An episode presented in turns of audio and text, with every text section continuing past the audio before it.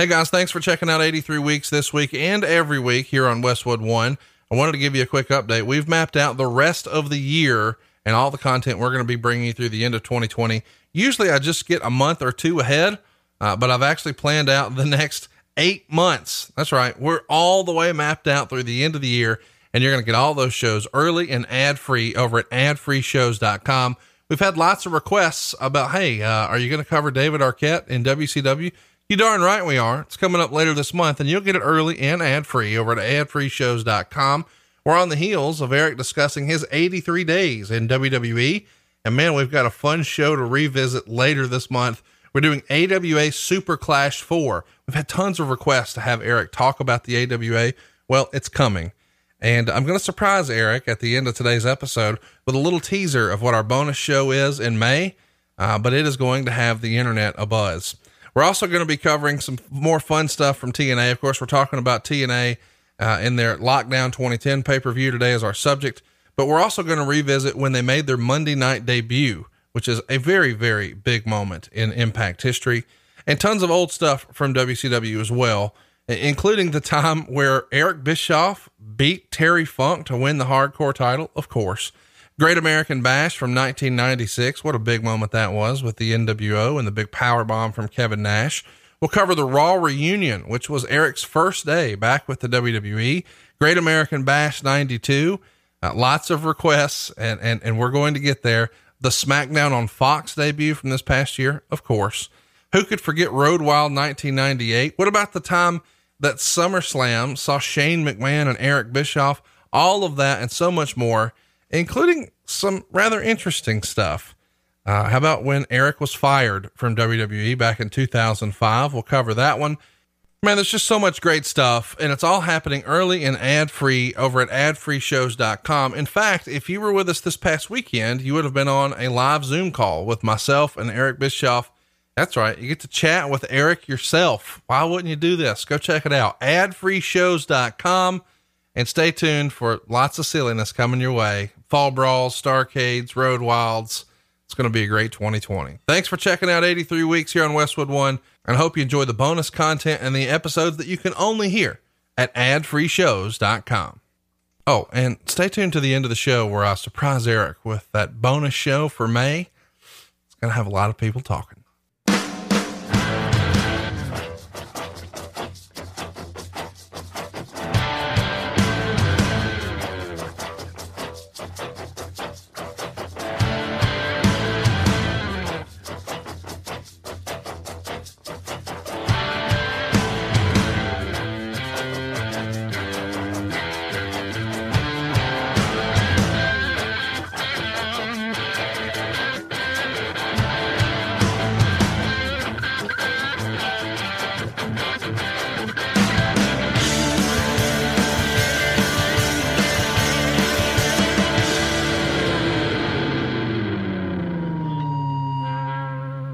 Conrad Thompson, and you're listening to 83 Weeks with Eric Bischoff. Eric, what's going on, man? How are you?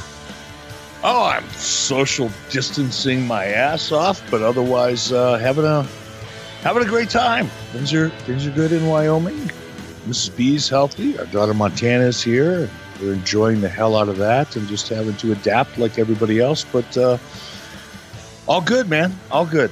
You know, this whole I'm social distancing from Eric Bischoff is a bit of a joke. I mean, you know, your your state is most synonymous with the damn tumbleweed. Of course, you're social distance. Yeah, I mean, there's. I looked it up the other day. Um, there are six people per square mile in the state of Wyoming. Six people per square. I'm not. That's not a joke. You can Google Google it. Get your Google machine and Google it. But I, I did, and there's six people per square mile here. And and honestly, where I live, it's even it's probably more remote than the majority of the rest of the state. So yeah, it's uh, it's a way of life here, and I don't mean to make light. And I know I say this every week. I don't mean to make light of what other people are going through, because trust me, I can well imagine. You know, being locked in a small two-bedroom apartment in you know Manhattan and not being able to go out and walk around and and, and all of that. And I I I can try to imagine it. Truth be told, I probably can't.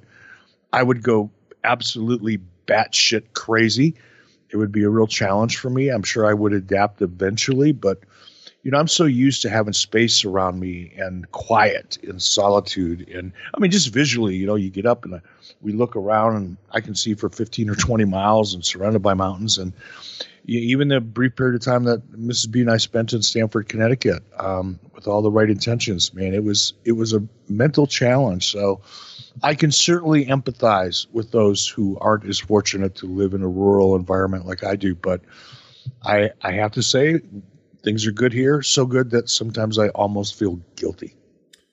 Well, I feel a little guilty too because we're doing something a little different today here on 83 Weeks. We have uh, almost from the beginning encouraged everyone to go fire up your WWE network and sort of see the backstory of what we're talking about because we're usually covering something that happened in the WCW era of Eric's run or perhaps even the WWE era of Eric's run. But today we're doing something totally different, and we're going to recommend that you go check out the Impact Plus app.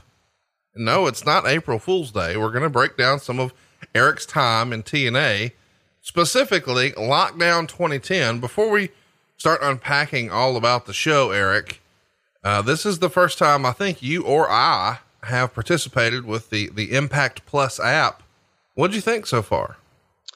Uh, well, you know, you and I spoke last night. I, I was not sure of uh, where to find the app, but uh, you you made that clear to me. And I I went to my laptop last night, tried to get the app, and was unable to do so on my laptop. It just wouldn't let me sign in. I'm guessing that they don't have an app developed for laptops or home computers. Um, but when I went to my iPad, it was very easy to download. It only took a couple seconds. So, uh, my my first experience last night on my laptop a little frustrating. Uh, early this morning, I got up about four thirty, had a cup of coffee, went right to my iPad, and I was in and watching Lockdown from 2010 in about three minutes. So, all, in all, a good experience on a mobile app. Don't don't try it if you're working off a laptop.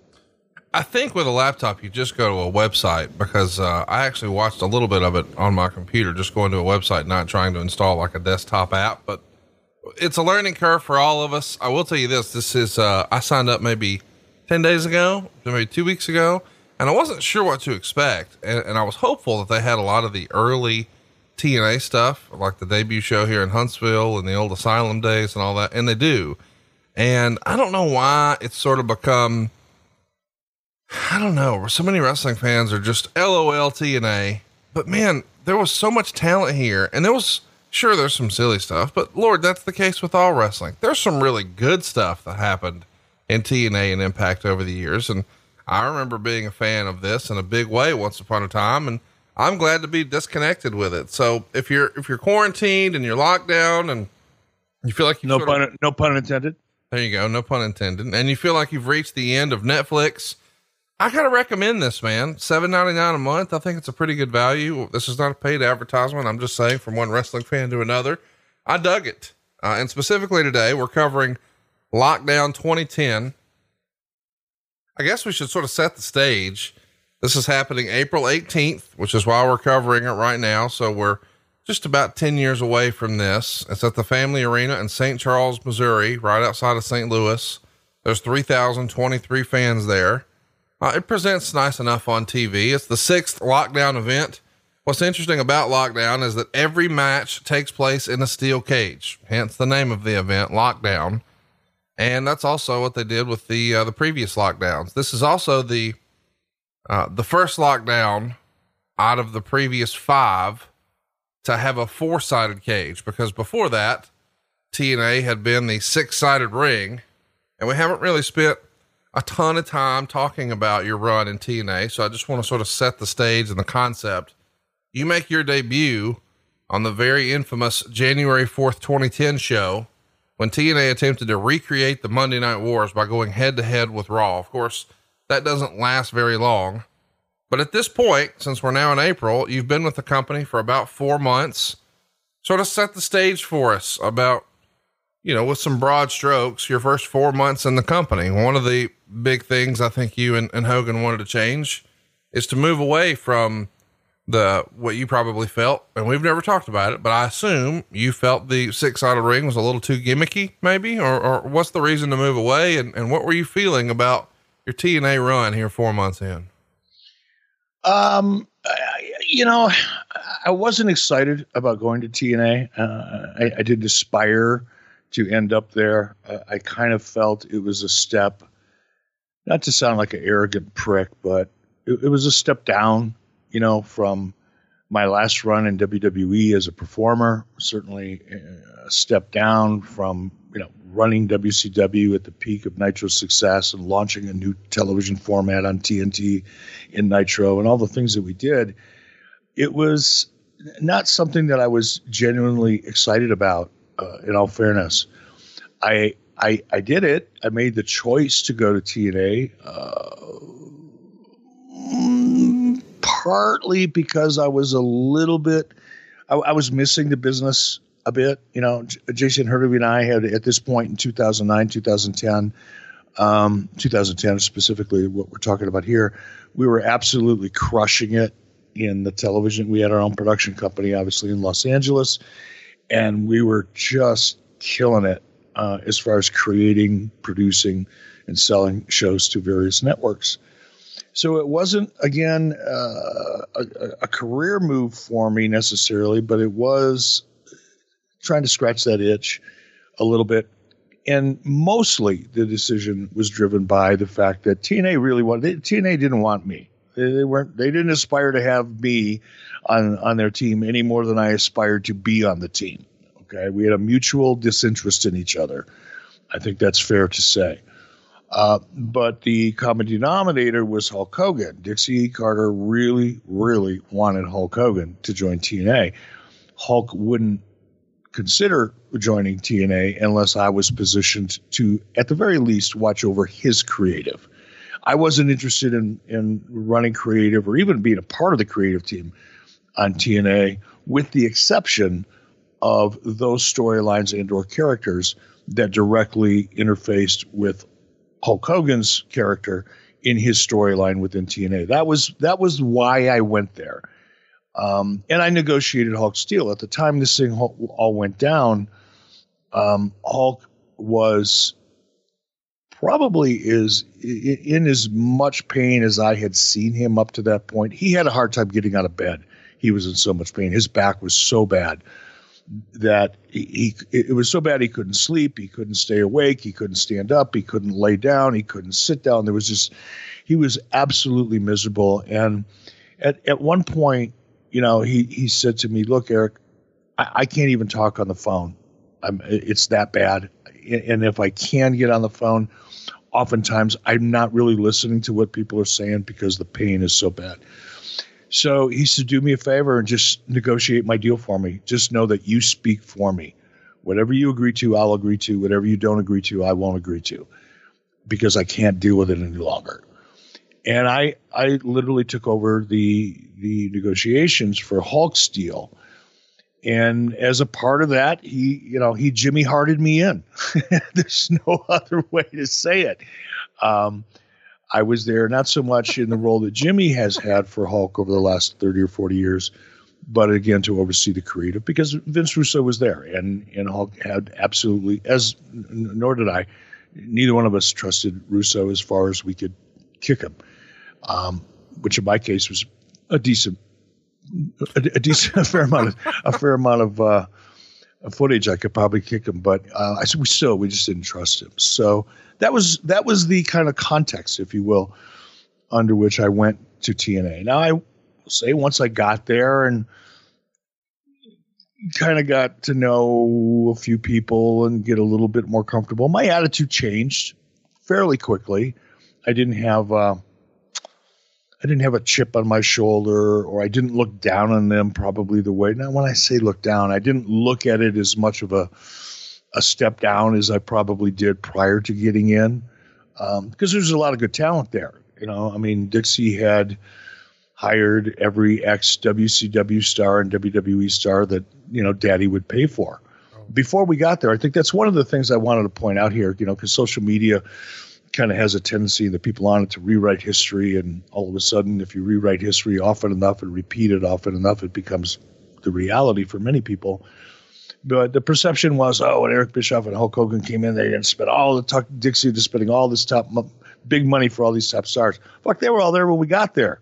We brought a couple guys in that we were really passionate about, Hulk in particular. But you know, Sting was there. You know, Hall and Nash had been there. Kurt Angle was already there. Mick Foley was already there. Um, Jeff Hardy had already been there, gone, come and gone a couple times, or once at least that I can remember. Uh, so there was a lot of Booker T. You know, they brought Dusty Rhodes in, so they had been trying to um, stunt cast TNA for quite a while with big names and big stars and big money, by the way, uh, prior to Hogan and I getting there. Um, but that was that was the context. You know, it was it it was not something that I was excited about initially, but after I got there, it was kind of like okay, you know, I'm I'm working with guys I love working with, and I'm working with some new talent that I had never worked with, and James Storm and AJ Styles and Motor City Machine Guns and you know the Pope and you know m- many other. Uh, I had worked with Pope previously, but there's there was a lot of people there that I hadn't worked with before, and all of a sudden, after a couple of weeks, I found myself pretty enthusiastic about it. All right, Eric, let's run a timeout right now and talk about something that's very, very important. You know, we've often talked about top performers and peak performances. Well, top performers in business and sports often attribute their success to their morning routine, whether it's waking up early, setting their goals for the day, exercise, meditation, whatever it may be. But not everyone has time to do all that. Well, with Hydrant, you can jumpstart your mornings. Did you know that 75% of us are walking around everyday life just chronically dehydrated.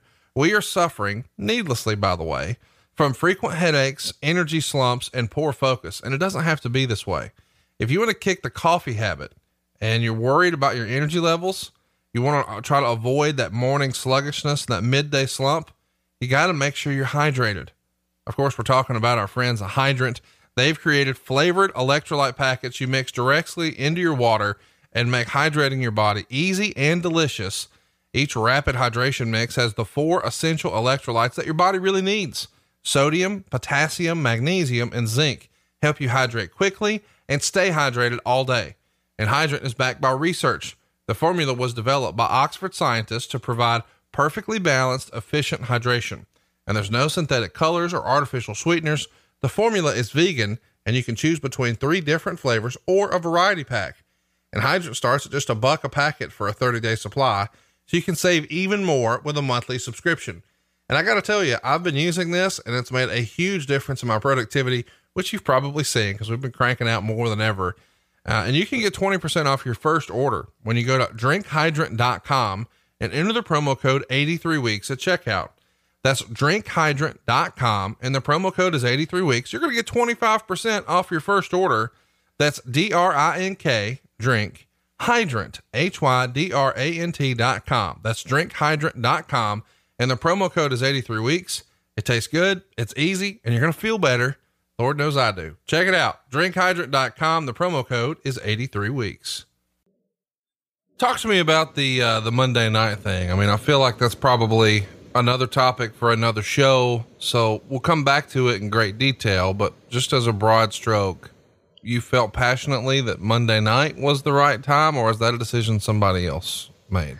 Uh, no, I was very much involved in that, and I was very supportive of it. Look, again, go back, look at the context, look at the timing, look at what was going on at that point. Um, TNA bringing Hulk Hogan in was a move that got a ton of publicity. It wasn't unlike the strategy or tactics um, that I used early on in WCW, you know, 94, 95, 96, to, to get WCW on the map, to force viewers or to encourage viewers to sample the product. We believed with Nitro, for example, if we could get the, which is why we went head to head with WWE or WWF at the time, we, we knew that if we could get head to head and create enough noise, we would encourage, if not force in a way, viewers to at least sample us, to at least stop in and go, holy crap, this is pretty good, or oh, this is kind of sucks. I don't want to watch it anymore. but, but you got to get them to say it's like opening again. I'll I've used this, you know, parallel metaphor in the past, but it's like opening up a restaurant. You can open up the greatest restaurant in the world, bring in a chef from, you know, one of the finest restaurants on the planet, and do everything right, and spend a fortune, and staff it up. But if nobody knows you're open, so what? Right? You got to make some noise. You got to have a big grand opening. You've got to do something big to get people to sample your restaurant. In this case, we wanted people to sample TNA, and we knew that by bringing in Hulk Hogan, we were going to get a fair amount of not as much as you know WCW did in the day, but we knew that we would still get a fair amount of free publicity throughout mainstream media and within obviously within the wrestling community there would be an interest to see oh wow how's this going to work even those people who you know weren't fans of Hulk Hogan were at least going to sample the product if we were going head to head Uh, in a way that they otherwise wouldn't. So it was our way of putting TNA on the map. TNA made a big move with Hulk Hogan by bringing him in, by bringing Ric Flair in, you know, bringing uh, Ken Anderson in. There were some, you know, pretty good names. Uh, Jeff Hardy, you know, returning to TNA. He had been there previously. So, you know, with all the new names that were coming in, along with some of the established names that were coming back, uh, we thought going head to head was a great way, not necessarily to recreate Monday Night Wars. That's that's a false narrative that I think got started, you know, in the very beginning, and I understand why. By the way, I don't think it's you know people trying to you know poke holes, but you know it, it would have been a, a an easy assumption to make that that was the intent. That wasn't the intent. The intent was to put as many eyeballs on the TNA brand as possible in order to build that audience. And we knew going in that there was a good chance we are going to move back to Thursday night relatively quickly. It was a fallback position. We knew we had it, but we wanted to ride that Monday night head to head competition and suck as much publicity out of it and awareness and, and brand awareness as we possibly could before we did. And we did.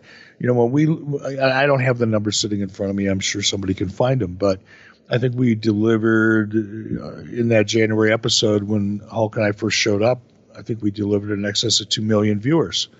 That's a Monday Night Raw rating, folks. That's how many people are watching Monday Night Raw and SmackDown now, somewhere between 2.1 and 2.5 million people. That's what we delivered when we went head to head with WWE in a soundstage in the middle of nowhere with a brand that, for the most part, nobody really knew. I'm talking about mainstream across the United States. Yes, TNA had its pockets of loyalists, and yes, it was popular. I'm not taking anything away from what TNA was prior to us getting there, but they certainly didn't deliver anything close to 2 million plus viewers.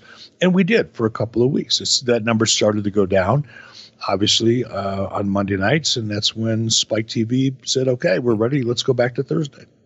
Talk to me a little bit about the psychology behind putting it on Monday night, if you're not trying to start a Monday night war, is it akin to, you know, when, when you see one gas station and, and they open up another gas station right across the street, it becomes, Hey, if you're a wrestling fan, you're sort of adjusted to and accustomed to Monday night is your wrestling night.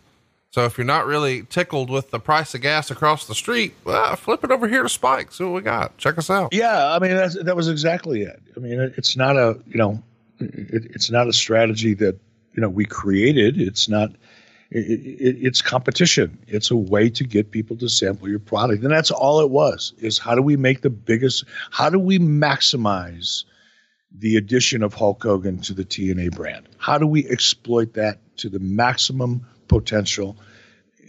How do we do it? And we thought going head to head because we knew it would make noise. We knew the the peripheral wrestling audiences our peripheral wrestling industry, as I like to refer to it now, instead of calling them dirt sheets. Um, the peripheral wrestling industry would be buzzing about it. They'd either be ripping it apart or they'd be putting it over, one or the other. Didn't matter.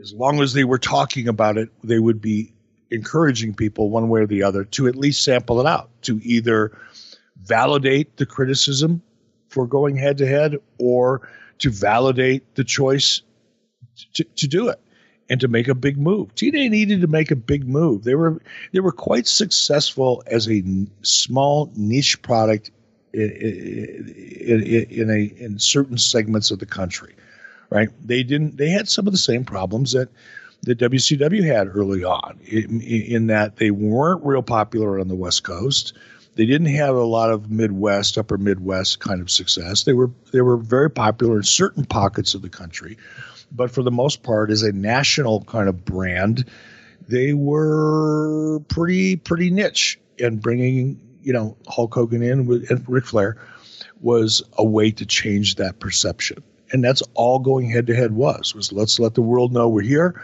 and we're here to put on a good show and there's no better way to do it, you know, in terms of getting audience and, and attracting curiosity, if nothing else, is to make a big move and go slap the giant in the face and see what happens. One of the big pieces of TNA's brand identity uh, there for a long time. Now it didn't start this way, but eventually it would become a six sided ring and and during the quote unquote Eric Bischoff regime, that changes. What's the uh, what's the thinking there? Because it was fucking stupid. It just look, I, I, and this is where I, am a little hard. I was a little harsh there. I've had a little bit of too much coffee this morning. Already, no, let her rip, Tater Chip. That's what our listeners want. Come on. It, it was stupid, right? I mean, I I understand. You know, the here here was the logic that I heard. I'm not going to name names, all right, but here's the logic that I heard. Yeah, but when people are flipping through the channels, they're going to see that six sided ring and stop and go, hey, what's that? Maybe we should watch that. That was the entire psychology and, and strategy behind the six sided ring. Uh, you're hoping to build an audience so because if people are clicking, first of all, people don't click through channels anymore. Right. You punch, you know, you punch in your number, you scroll up and down, right? I mean, even in 2010, it was just an absurd rationale and and psychology, if you will, or, t- or strategy to, to come up with a a six sided ring for no other reason than to capture the audience that maybe surfing channels, or as it was put, clicking through channels and stop because they were going to see something that looked odd to them. Think about that. Yeah. That's pretty fucking stupid. Right? Yeah. All right. So that was my that was my approach coming in, you know. And I, I, I was very vocal about it. And of course I pissed off 75 or 80% of the people in the TNA office because, of course, they thought they were the greatest thing since sliced bread because they had no point of reference. None of them had ever been in the wrestling business before. None of them really knew anything about the wrestling business. They weren't really interested in the wrestling business. They were just interested in being kind of popular in Nashville, I guess, uh, in, in, in certain pockets of the business community there. Walk around and say, "Yeah, we have a television show on Spike TV. Yeah, great. Here's let's go play golf." Um, it it was just stupid. And when I when I said when I and I tried, I just come in like a you know 800 pound gorilla and start you know stomping my feet and slamming my fists on tables or shit like that. It was like, okay, you want a six sided ring? How does it change the performance in the ring? What does a six sided ring mean? What's the statement it makes other than, hey, if you're clicking through the freaking channels and you see something odd, stop and watch it? Put that aside because it's too stupid to talk about.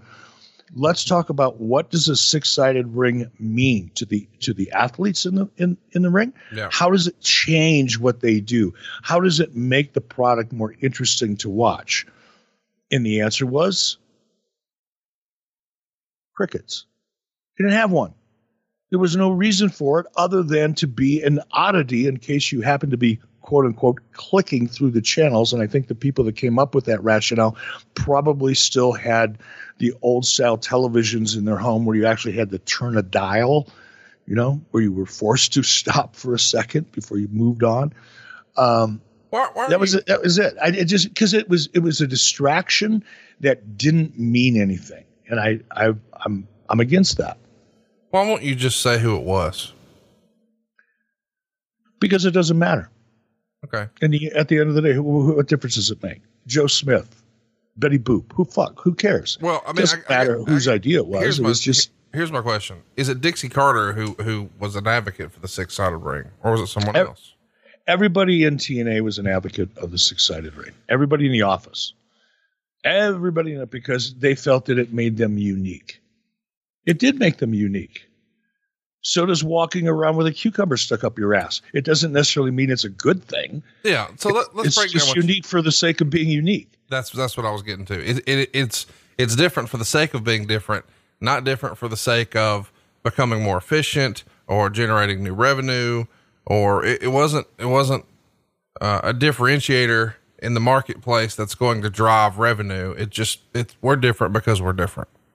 Yeah, it, it was an it was an odd little it was an odd presentation that it, now look if if they would have taken the extra time or executed a a, a more um, uh, interesting strategy and said, look, we've got this six sided ring. Let's come up with an in ring presentation to exploit it and to take advantage of it and to showcase it and to make the entire thing mean something now, if they would have done that, I would have been supportive of it.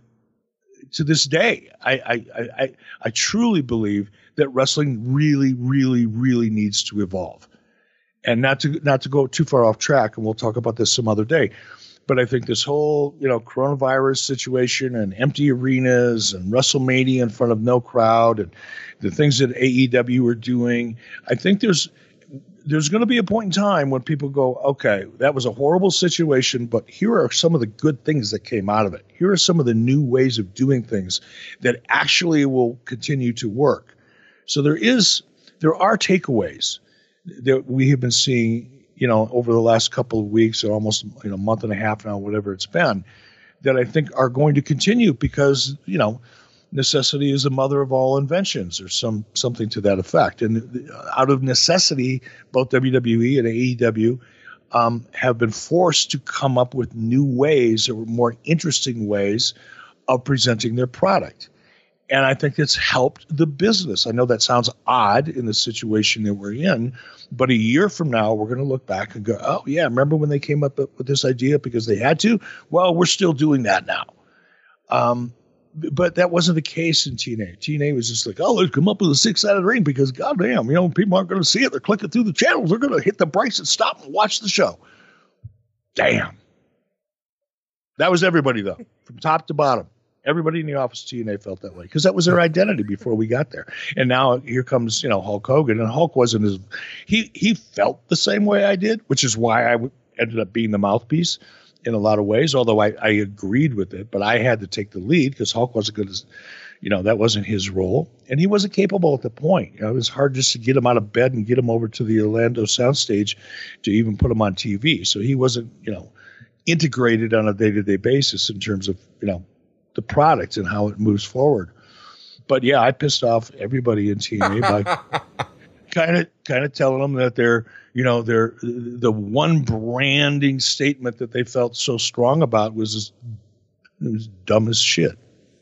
I guess we should uh we should mention because and, and then I want to move on. But most of the guys who had the benefit of you know working in the in the wrestling business before they came to TNA, you know whether it was independence or WWE or wherever, they work in the six sided ring. The six sided ring is not only something to get used to as far as you know, placement in the ring and location in the ring and your timing.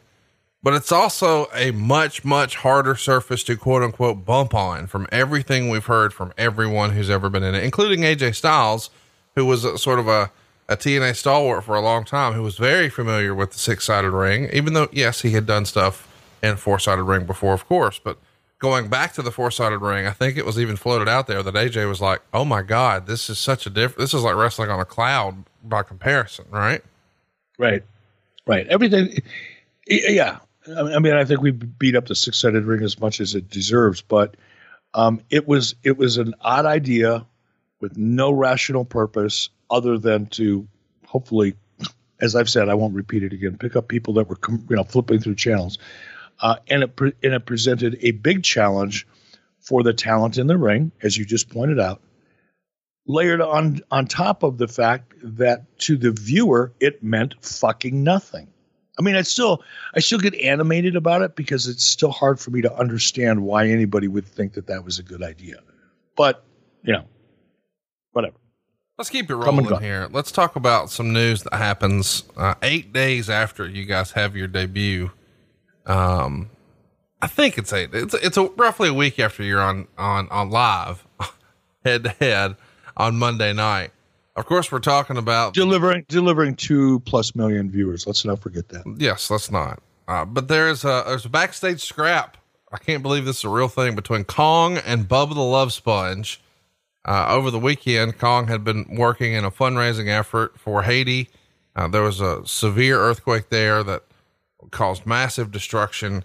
Of course, Bubba the Love Sponge is a shock jock in the Tampa area at the time, and uh, once upon a time was on Howard Stern's network and very controversial type figure. And he takes to Twitter to write "fuck Haiti" and other things like that. So the next time Kong sees him, she just starts swinging and punches him in the face, saying, "This is for Haiti. This is for Haiti." Hits him in the left cheek, and of course, Bubba the Love Sponge immediately takes that to the air the next day and uh, makes a big issue out of it, and has Hogan come on and admit it was a sucker punch. And this is just a real mess. And you're probably in the middle of this, whether you wanted to be or not, right? Yeah, I was cheering Kong on. Bubba the Love Sponge. I I never understood.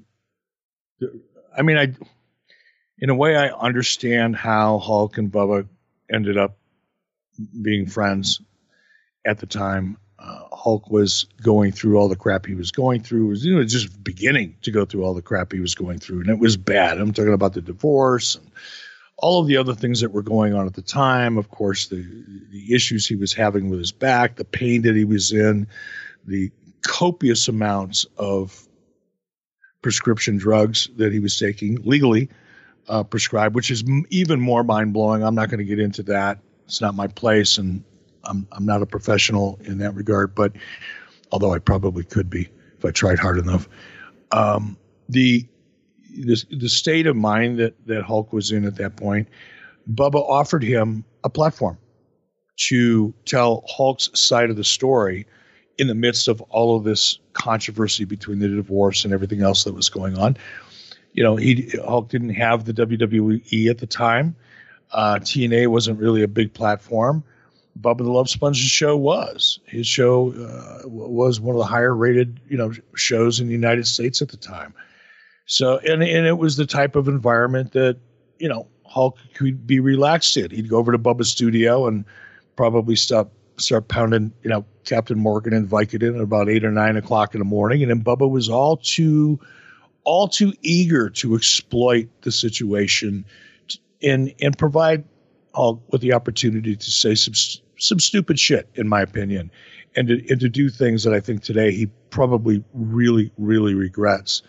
But I never liked Bubba. I never, I you know, I hung out with him a few times meeting. I went to the uh, his studio with Hulk a few times. You know, during the day when Hulk was going to be doing something on air. I think I even did something on air with Bubba once or twice. But I never liked him and never trusted him. It was and there was nothing specific. It was just you know when you walk into a room, sometimes someone will stand out and you go, you know, there's just I don't feel good about this. You know, I'm going I'm going to avoid anything about this person that I possibly can. And unfortunately, I couldn't avoid everything with Bubba. Hulk was very, very high on him, and and you know, he was able to justify bringing Bubba into TNA to a degree because Bubba, with that national radio platform that he had, was able to promote TNA in a way that they couldn't afford to buy. So there there was a mutual benefit by having Bubba on the team, so to speak but to me, he was such an ass, and he was a disgusting person in general. I'm sure he still is in, in every way. Um, so when that fight went down, I was like, "All right, Kong." I didn't really know her. I just kind of gotten there and hadn't really worked with her or talked to her. And, but when I heard about it, I was like, "Cool." Hope she hope she drew blood. Well, it winds up becoming a bit of a disaster because she uh, she quits the promotion and then uh, files a lawsuit and uh, she's trying to press charges based on a phone call that was really horrific. it's just a mess. Is that fair to say? I mean, just yo, yeah, it was a clusterfuck. You know, with all that's going on in the world right now, I think a lot of us are not going to be able to spend time with our mom on Mother's Day, or maybe we're even going to wind up missing her birthday. But if you want to give her something that's extra special, I found the right thing for you. Of course, I'm talking about a hand done painting from a photo of us all from Paint Your Life. I haven't been able to uh, spend as much time with some of my loved ones lately, and you're probably in a similar boat. But man, you want to talk about something special? Maybe you've got an anniversary coming out, but it's not like you can really go to dinner right now, or Maybe you've got a big anniversary for your family. Maybe your parents are celebrating a big anniversary, or maybe it's grandma's birthday, or it's Father's Day. Whatever it may be, paint your life is the way to still get that real meaningful moment this holiday season or for your special occasion during a rather difficult time. When I first heard about paintyourlife.com and I knew that this was this great of a painting by a world class artist, all done from a photo, I thought it was a genius idea. But I also thought it must be terribly expensive. And I also think it's worth mentioning that, you know, right now, we probably need to be giving more meaningful gifts than ever. You know, when we're spending time with our loved ones, it's the it's the experience we share that and the connection we make that really matters more so than the card or the gift. But when you can't be there, why not memorialize one of those special moments from the past? Paintyourlife.com, man. I really believe in this. I have them hanging in my house. My mom has one. My father in law has one. It is a go to for my family. And I want you to see why. Go take a look at paintyourlife.com or man, go check out their Facebook page and check out our customer review. I just found this one. We have our grandchildren's portraits made when they were between 18 and 24 months to have in our home. We are digital grandparents, as none of our grands live close, and we visit by FaceTime mostly. When they call us, they love to see their pictures. This one just arrived and it's perfect. The 20 month old knows exactly who he is. It's pretty cool, man, to think about how Paint Your Life is really bringing families together, especially right now. Go check it out. I can't recommend it enough. And let me explain how this works. You get a professional hand painted portrait created from any photo at a truly affordable price. You choose from a team of world class artists and you work with them until every detail is perfect. They have a really easy to use, user friendly platform that allows you to create custom made, hand painted portraits in less than five minutes. There's a quick and easy process, and you get your hand painted portrait in just about three weeks. You send any picture yourself, your children, family, a special place, a cherished pet, or combined photos, and it is a home run for a birthday, an anniversary, a Mother's Day gift. It's meaningful, it's personal, it can be cherished forever. And you're just going to feel close right now when you can't really even be there. There's never been a better time to do something like this for your mom, too, man. I've already got mine ordered. Paint Your Life portraits are a gift that will keep on giving. I cannot recommend it enough. Go check it out. Paintyourlife.com. And by the way, when you use the keyword Eric, you're going to get a hookup. And I want you to understand what we're talking about here. At paintyourlife.com, there's no risk. If you don't love the painting, your money is refunded, guaranteed. And right now is a limited time offer. You get 20% off your painting. You heard me. 20% off and free shipping. To get this special offer, just text the word Eric to 64,000. That's Eric to 64,000. Get 20% off when you text Eric to 64,000. Paint your life. Celebrate moments that matter most. It's Eric to 64,000. Let's talk about something else that uh, made the news before we get into lockdown. Um, I guess you were doing a radio interview and you were asked what talent that's a part of the WWE roster would you like to have? And of course, you mentioned John Cena and Randy Orton. And then you mentioned Chris Jericho. And a lot of people were surprised that you would mention Jericho because of the way things ended between the two of you in WCW. And I think when pressed, Hogan would say, Well, I don't see Jericho as a heavyweight champion, and neither does Vince McMahon. Obviously, the the the rap on Jericho has has changed over the years. Where once upon a time he was positioned as a cruiserweight, but then he would go on to become the undisputed champion, and WWF would try to push him to the moon, giving him wins over Steve Austin and The Rock on the same night. And he would headline WrestleMania 18, although most people would probably consider Hogan Rock the real main event, even though it didn't go on last. And and then he had, you know, a bunch of memorable things he did in WWE. But these days, he's sort of top banana in AEW. Did you see that as maybe a possibility of, you know, maybe he could be one of our top guys here at TNA, or was that never discussed as best you recall? No, it was never discussed. I mean, the radio interview was who would, you know, it, it, it, look, Randy Orton was never a possibility either. And I doubt that a conversation with John Cena would have been very productive. Let's be realistic about Sure. all of that. So when I was asked in a radio interview, uh, you know, if you could wave a magic wand and, you know, have the wrestling fairy show up and, you know, put a contract under your pillow, um, wh- wh- which three contracts would you like? And of course, Cena and Randy Orton. I've always been high on Randy Orton, and I always will be. Cena, Orton, and Jericho were the names that came up. Not because I thought there was any real possibility of getting any of them, or even having a conversation with them about it. It would have been embarrassing to try.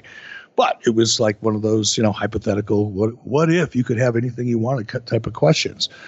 Um, and by the time I was asked that question, Jericho had already experienced, you know, the success and the positioning that that you know, you you, you uh, referenced in WWE. So yeah, it was an obvious name for me. I'm not sure why Hulk reacted the way he did. I'm not sure Hulk knew why he reacted the way he did. I'm not. Sometimes Hulk tr- tries to stir the pot. Yeah. And, and and create a little bit of controversy, you know, as in, in some of his responses. He may have been doing that then. I don't know. Let's talk a little bit about some other guys who are coming in. Rob Van Dam was going to come into the promotion around this time. And I think once upon a time it was written that uh, had you actually gotten full control of WCW in 2001, he was going to be one of your top stars. Do you remember having conversations with Rob about, hey, if I get a hold of this thing with Fusient Media, I, I want you to be one of our primetime players? Yeah, as a matter of fact, uh, I had a meeting with Rob in. I had an office in Los Angeles during that point in time, over at Mandalay Studios, and I, I had a meeting with Rob, and and we did we did have a, a, great discussion. I was at one point when it looked like the Fusient Media deal was going to happen. Uh, Rob was one of the, the the focal points of our discussions in terms of talent one of the other talent that we should discuss here, Sean Morley. He's going to leave the promotion in March. Sean Morley, of course, the former Val Venis. He would uh, take to his Facebook page and write, Yes, folks, I'm through with TNA as I want to wrestle in Mexico. I was going to perform for both TNA and CMLL, but now the switch to Mondays for TNA and the fact that TNA had nothing solid yet.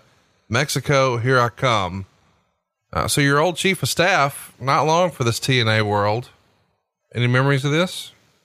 Yeah, I mean, Sean was there briefly, and I, I always got along really well with Sean. Lived in Phoenix uh, as as I did uh, during my run with WWE as a talent uh, back in 2002 to 2000, whatever it was, five or six. Uh, so Sh- Sean and I would not only did we work together on television for a period of time, but we were both flying back to the same place, and usually, you know, we were on the East Coast, so when we were flying back, for the most part. Um, you know, we were on the plane together in first class for four or five hours and, you know, got to know each other really well outside of the, the wrestling business. And I always got along with Sean really well. Um, was anxious to have him come in to TNA because he was a good talent and a, and a good character, but it just didn't click for whatever reason, you know, chemistry, timing, whatever. Uh, it, it just was square peg round hole. Just didn't really work. Not because Sean wasn't a great talent, he was not because there was an opportunity for him there. There was, but it might have been timing. You know, we may have brought too many people in and and you know kind of shared the spotlight with Jeff Hardy returning in, Rob Van Dam coming in, Hulk Hogan coming in, Ric Flair coming in. Oh, and by the way, here comes Sean Morley. Might have been a little bit of that, um, but you know I always enjoyed Sean. Let's talk a little bit about um, Ric Flair getting back into not just the wrestling business, but actually wrestling. Um, the March 8th impact, we would see Hulk Hogan and Ric Flair wrestle each other in a tag match. Of course, it's Hulk teaming with uh, Abyss and Flair teaming with AJ Styles, who's been positioned to be his protege here. And this is essentially Ric's first match since his retirement a few years earlier at WrestleMania. I guess we should mention he did the Australian tour that we've briefly touched on before uh, but this is the first time that the masses are really seeing it. And Shawn Michaels would be asked about this in the Baltimore Sun. And Shawn would say, he did call me. He called me to let me know once he was going to do the Hogan match in Australia. He wanted to know if it was okay. And of course, I told him it was. And then he called again to say he was going to sign with TNA and asked the same thing. There's nothing you can say. I certainly don't have what it takes to look at someone and say, don't go make a living. Uh, I told him that for me, nothing can take away that special moment anything after that, I feel for him, but I'm certainly not angry or disappointed or anything. I would like to think that Ric probably would have liked to have that been his last match too, but the fact that it couldn't be, I understand. Those are circumstances that I certainly can't control. And one of the things you have to understand is that if you're going to be a friend of Ric's, you sort of know there's some baggage that comes along with that. certainly the older I get, the more I'm learning about conditional situations, the difference between that and unconditional friendship and unconditional love. So it's a big deal, of course, because they had quite the send off for Ric Flair in the WWE in his retirement match at WrestleMania 24. But now he's throwing his hat back in the ring and wrestling on TV. Did you remember having some sort of heart to heart with Ric, or, or was he gung ho from the start? No, and it did all start really uh, in Australia. Uh, we had such a great time on that tour, and, and it was a tough tour. There were, you know, there were things from a business perspective uh, with the promoter and promoter kind of falling short on a couple big issues and things like that. But but from a from, from a a locker room perspective, um, and just the the working environment with all of us. And you know, one of the things I will say that the, the promoters and they did, you know, they did their best. It's, I'm not being critical of them. It is what it is. And they hadn't produced wrestling before, and they made some bad assumptions and bad decisions based on those assumptions.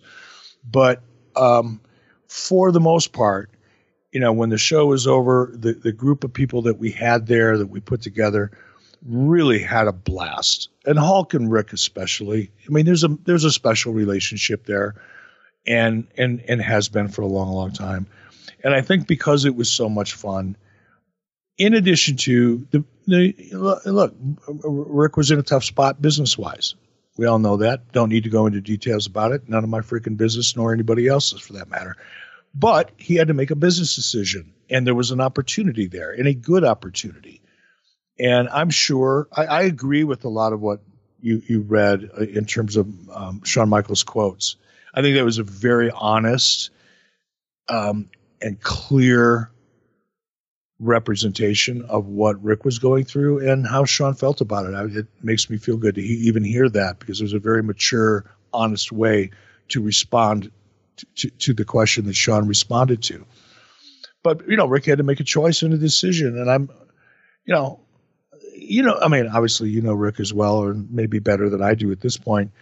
Um, Ric, Ric is like a lot of talent that have experienced the highs of performing in front of a live audience, and in some respects, they just can't get that needle out of their arm. And I think Ric is as big of an addict when it comes to performing in front of a live audience as anybody I've ever met and especially back in 2010. He slowed down now. He's probably a little more realistic now. Um, but back in 2010, there was that part of Ric Flair that was like, "Oh hell yeah, let's go, we can still do this," because he was missing that that reaction from the crowd. But you know, compromising, I guess, if if you want to put it that way, compromising the finish of that WrestleMania match was kind of a big deal, and I, I was concerned about it. You know, I was concerned about how fans were going to react to it because that WrestleMania match with Shawn Michaels and the way it ended was so dramatic. It was so believable. It was so emotional. It was so perfect. It was perfect in many, many ways from a storytelling point of view, from a career timing point of view, from an execution perspective on the biggest platform in the world, WrestleMania. I mean, how can you get a better ending to a career than that. And then to pretend none of it ever happened and step into TNA, eh, I'm sure that there were, I'm sure Ric had to struggle with that to a degree. Let's keep it moving here and let's talk a little bit about some things you're doing. I assume it's you. This feels like an Eric Bischoff move. Meltzer would write. They've hired a consulting firm to look at their TV viewing ratings and why the numbers have gone down by interviewing fans. And yes, this is just what WCW used to do when they would do extensive surveys of fans and then do the opposite of what the survey suggested because they were so indoctrinated into one view of wrestling that when viewers told them they wanted something completely different, they ignored the results. So let's pretend that the criticism and sort of snark in that is not there.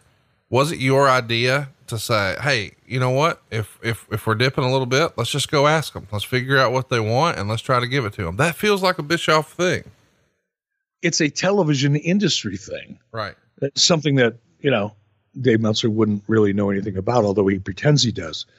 It, it, there's, and again, I'll, you know, I'll go back and I'll reference, um, Jason Hervey and I had been having a tremendous amount of success in creating conceptualizing, developing fresh new ideas, executing them, producing them, and selling them to various cable networks. And in that process, forget about what I did in WCW, which which was really driven by Brad Siegel and TNT. That was not an Eric Bischoff um, initiative when we started doing focus groups for what was going to become Nitro. That was a Brad Siegel decision and and and he was a catalyst for it. I just happened to be along for the ride. In the process, I learned a ton. I I still think, you know, that era in '95, a couple months I spent in the spring of '95, in the summer, early summer of '95, getting ready to launch Nitro and going around to the various focus groups, which, by the way, you might want to send Dave Meltzer an email. I know you're friends with him. Send him an email. That's you know that's every television network in America does the same thing. They focus group their audience. Right. That's how you get information. It's not some abstract Eric Bischoff idea because I didn't know what I was doing. That's what the top executives in the industry today all do the same fucking thing.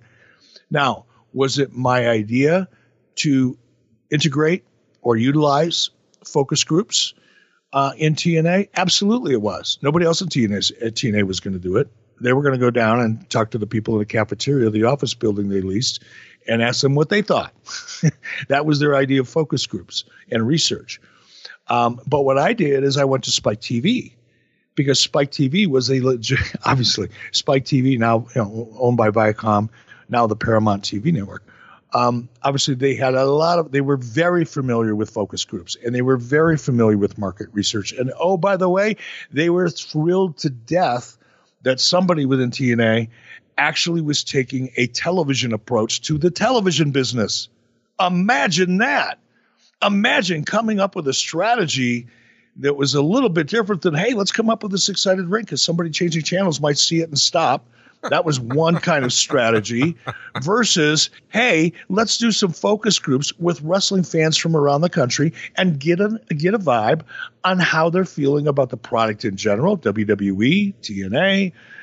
Let's get a general perspective of how they feel about the industry, and let's get let's get into the weeds a little bit and really focus group some of the TNA product to find out where we can make a difference. So we're not just all sitting in a room jerking ourselves off because we all think we know what we're doing that was and today, you know, Kevin Kay, uh, Scott Fishman over at Spike were thrilled to death, and they were the ones that actually put the, the focus groups together and paid for the research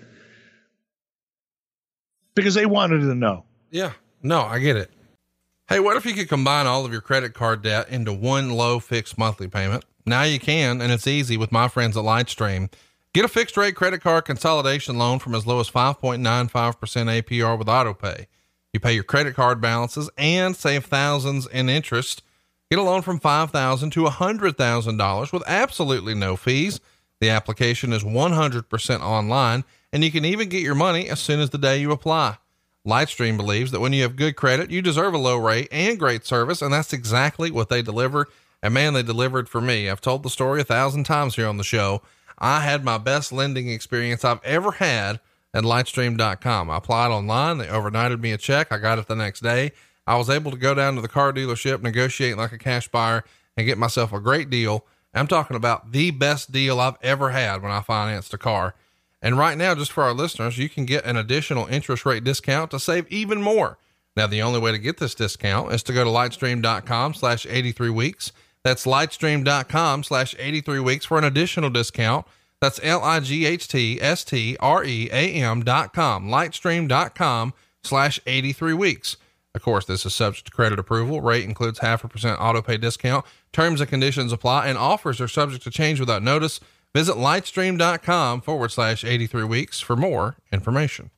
Let's, uh, let's talk about something else that, I know that you're going to laugh at this, but it's it's written, so I, I just want to bring it up.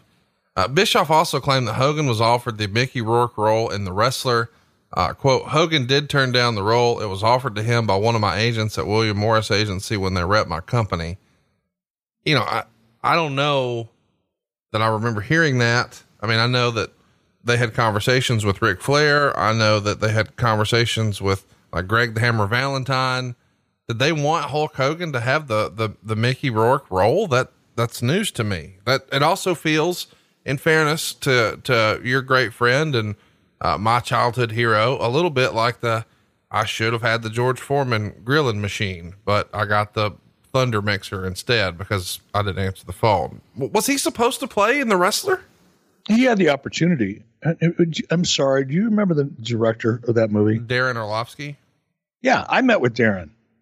Darren Darren wanted to meet with me in New York uh, about being in the movie as well. So it's not like there were a lot of people. You know, Ernest the Cat Miller was in the movie for sure. crying out loud. Sure. I mean, so uh, you know, Darren reached out to a lot of people in the industry, and early on did reach out to Hulk. I'm trying to remember now the timing of it all.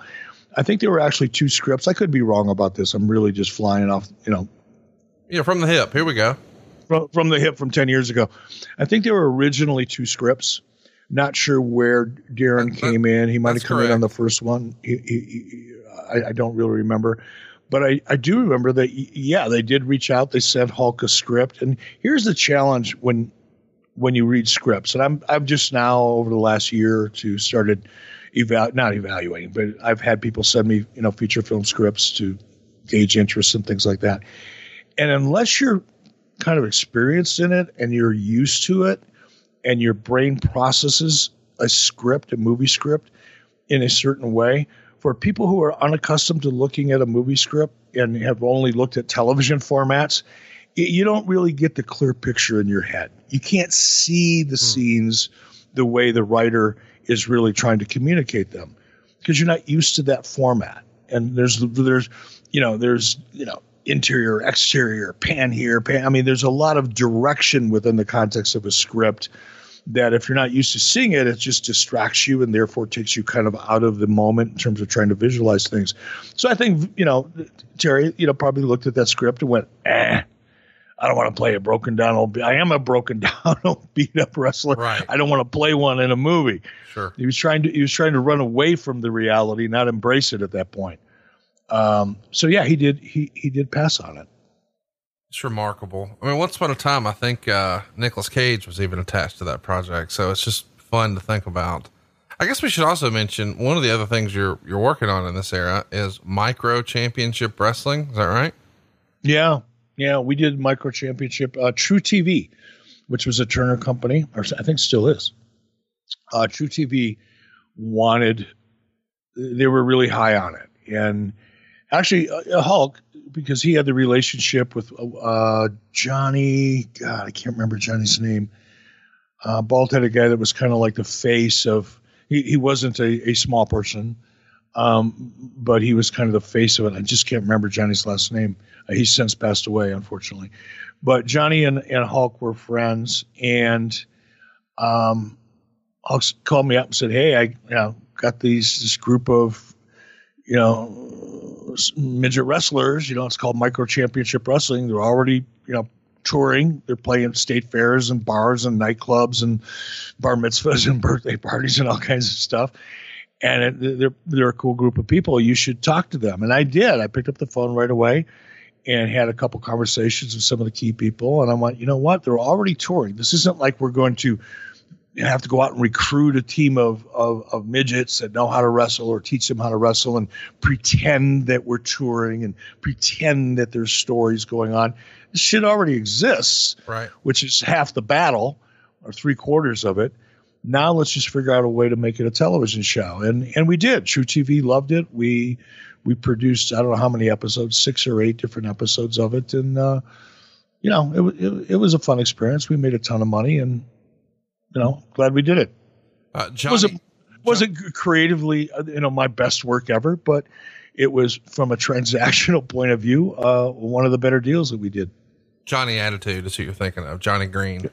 Johnny Green, Johnny Green, Johnny Green. I was going to say Johnny Green, but I thought I was mixing him up with somebody else. But yeah, Johnny Green. And Johnny was a great guy. He was passionate about micro championship wrestling. He really, really was. He worked his ass off, as did a lot of the, the wrestlers themselves. They were really passionate about it. They were really great people. Really great people. Let's uh let's talk about something Vince McMahon said as we, we head into this show. He does an online interview where TNA comes up and he says, quote, we're in a different business. We're in the entertainment business. They're in the pro wrestling business. It's different markets. When they moved to Monday nights, they threw the kitchen sink at us and only did a fraction of our audience. It doesn't speak well for the type of product they're trying to present with the tawdry, blood soaked action. I don't think that's what the culture wants these days. And Dixie Carter responds by saying it was an honor to be called tawdry by the king of tawdry. Uh, what do you think of this interview? I mean, clearly this is something that uh, would have been passed around the offices in Nashville, would it not? Yeah, probably. I, I was never in the office. I, I, mean, I was occasionally in the offices in Nashville, but I avoided it like the flu. Um, so I don't know, you know, how it was received internally. Uh, I thought Dixie's comeback was pretty, pretty solid. Sure. Vince's comments were stock. He used to say similar things about WCW when we, right before we started stomping a mud hole in him and forced him to change the way he produced his shows and embrace a new way of telling stories uh, which up until late November or late in 1997, he had resisted until he couldn't afford to resist it any longer, and he followed our lead. But prior to that, it was all, oh, WCW is just wrestling. we're, we're, goddamn, we're WWF. We represent sports entertainment smiles on the faces of people. We make movies, god damn it we don't produce wrestling. That was, you know, that was Vince's, you know, way of separating WWF and and WCW at, at the time, and he went right back to it. And look, to it to a large degree, you know, there was no comparing TNA to WWF. Was it WWF in 2010 or had they changed? no, WW? it's WWE. Yeah, it changed okay. back in 02. Uh, let me just run a timeout right now and I'm going to leave this in, but this is just me talking to my friend Eric. Dude, we, the fans, we fucking love when you puff your chest out and you're the real goddamn Eric Bischoff that we grew up with and not this fucking, I don't know, well rounded, introspective. Let me be careful how I say this. Would you just fucking let it rip and you're the guy that we remember from TV, maybe more of the character and not older, wiser Eric Bischoff? This is fucking great, man. I, you know, it, it, it's funny because, you know, fans or listeners, fans, listeners, whatever you want to refer to them. I don't know that they know this, but you and I don't prep much at all. No, we'll have a brief conversation about, hey, what are we doing this week, and and then uh, you, you go watch it and I'll watch it, and and then we talk about it. But there's no you say this and I'll say that. That doesn't no. exist. No, we we don't have a, a we don't have any talking points laid out. You know, you do send me notes, and I'm going to be truthful with you. Sometimes I read them, sure, and sometimes I don't. Right. And the reason I don't is because I like to react naturally. Yes. To to your your questions, and if I know what's coming, you're going to get an answer that's been even if I don't want to it's subconsciously, I probably sanitize it or yeah. prefabricate it. And I think that's a horseshit way of doing a show like this, and I don't do it. So sometimes it's about it's not because I want to be the well-rounded, more you know, older, wiser version of Eric Bischoff, but this show, and I love it one of the reasons I love doing this show with you is because we're presenting something different. We're generally talking about the business of the business or aspects of the product that otherwise don't really get covered a lot in the multitude of other wrestling podcasts that are out there. I don't have great wrestling stories like Bruce Pritchard. Right. I don't have 20 or 30 years of being on the road with guys and relationships with the talent to draw from like Bruce does. I'm not a funny, witty guy like Tony Schiavone. I'm I'm not, you know, I didn't spend 25 or 30 years in the ring like Arn Anderson. You know, I don't there's a lot of things I can't bring to the table, but one of the things I can bring to the table is the business side of the business. And that's mostly what our show yeah. tends to be about. However, there are times when if you ask me a question that just happens to rub me in a certain way, a la the six sided fucking abortion of a ring, there are certain kinds of questions that you ask me that elicit a certain kind of emotion that I can't prefabricate. I'll try to open up my mind a little bit more and allow that younger, dumber, more volatile Eric Bischoff that we all used to love to hate. Sure. Um, come out. But for the most part, when we're talking about the business of the business, it's a little hard to get there. But you know, that's what this is a live show. I know it. You know, when people hear it, they're hearing something that was recorded. But for you and me, Live this is live. This is live, live. Yeah. and that's what I love about it. Well, I just like when you sort of take the uh, antagonistic approach because that's who you are. I mean, you're a disruptor by nature. You, you're the guy who would wear cowboy boots to a meeting, and that's what we love about you. And and when we see some of that come through the podcast, I mean, I know you know we don't usually do Skype with video, and we're not now. We're just doing Skype audio, but. I'm grinning ear to ear because some of that's coming through and it's just fun, man. It just is. Well, it's fun for me too. Okay, Eric, I feel like we need to run a timeout right now and tell everybody about my real life. Of course, real life is a lot different for all of us these days, and we hope we're providing a fun distraction for you right now with the podcast every day here on Westwood One. But in my real life, I'm helping people save money, and I absolutely love my job. I'm talking to you if you're in a 30 year loan. You're overpaying your single biggest bill, and you may not even realize it, especially if you've got credit card debt. You know that that interest rate's too high. The average interest rate on a credit card right now is more than 20%. But when you think about the fact that the interest you pay on that is also not tax deductible, it really makes a no brainer to take a look. See if you could save yourself some money with savewithconrad.com. Here's what we're talking about. At savewithconrad.com, we're certainly going to get you a better interest rate. That's a no brainer. You're going to pay less interest when you go to savewithconrad.com. So if you'd like to keep more of your own money, you got to go to savewithconrad.com. Have I said that enough yet? Go to savewithconrad.com. But when you go, you'll get to skip a couple of house payments. That's probably going to come in handy right now. There's a lot of uncertainty in the world right now, and knowing that you don't have to pay your single biggest bill for the next two months, and instead you get to keep that money in your own pocket, that's pretty awesome. And in addition to that, when it's time to start making those payments again, you're going to have a cheaper monthly payment. We routinely help our listeners save five, six, seven, even 800 bucks a month. And you don't need perfect credit or money out of your pocket to do this. In fact, if I can't save you money, I won't waste your time. Get yourself a quick quote right now at savewithconrad.com. I know what you're thinking. Oh, I've looked at this before. It doesn't make sense for me. I don't qualify. Why wouldn't you do this? It's your single biggest bill. It's worth another look. Even credit scores in the 500s can be approved, and we're licensed in more than 40 states. But if you've got credit card debt, if you've got a second mortgage, if you don't have six months of your personal bills set aside, you need some help. We've all learned recently that we need a backup plan. We need a rainy day fund. And if you're caught without one, these could be very stressful times. Get ahead, pull out enough cash to make sure you've got three to six months of your bills just set aside. Skip your next two months, get rid of your credit card debt, lower your monthly payments by five, six, seven, even 800 bucks a month. And most importantly, get out of debt faster. Pay your house off in half the time with roughly the same monthly payment at savewithconrad.com. NMLS number 65084, equal housing lender. And yeah, you heard me. If you're in a 30 year loan, I want to help you restructure your debt to where you keep roughly the same monthly payments. You don't have to change your lifestyle at all, but you pay your house off much, much faster. Keep more of your own money. Find out how much money you can save for free at savewithconrad.com. Well, let's talk about something that's uh, interesting that I'll be honest, I kind of forgot about, and I enjoy doing some of the, the the the formatting of these shows and going back and saying, okay, do we talk about that? Do we leave that in? Is that important to the story?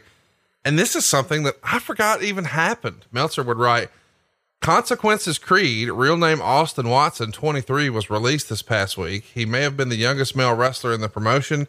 He started working the indies while in college and graduated with two degrees from Furman University in 08 while working with TNA.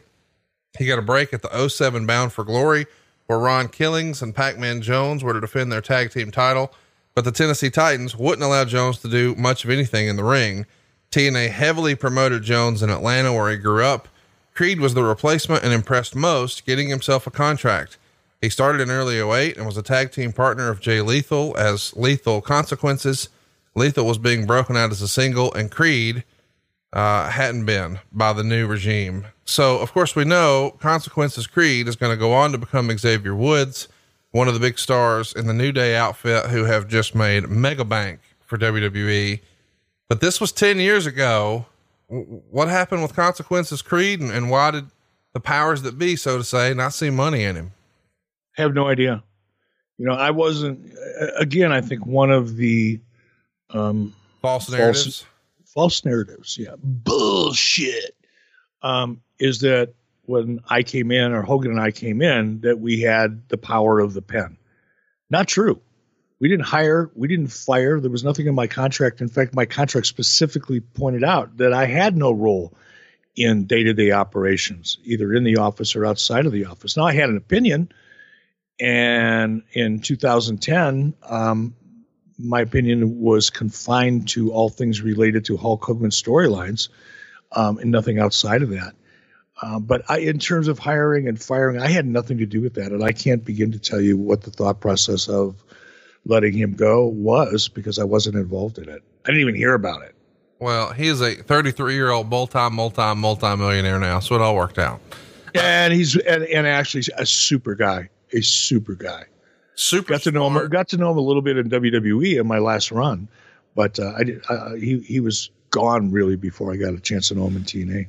I know very recently, uh, Kofi Kingston has got the big singles breakout push of the group, and Lord knows I understand when when it's a cash cow like New Day, who for a long, long time were the top merch sellers, and I'm sure they're still moving product in a major, major way.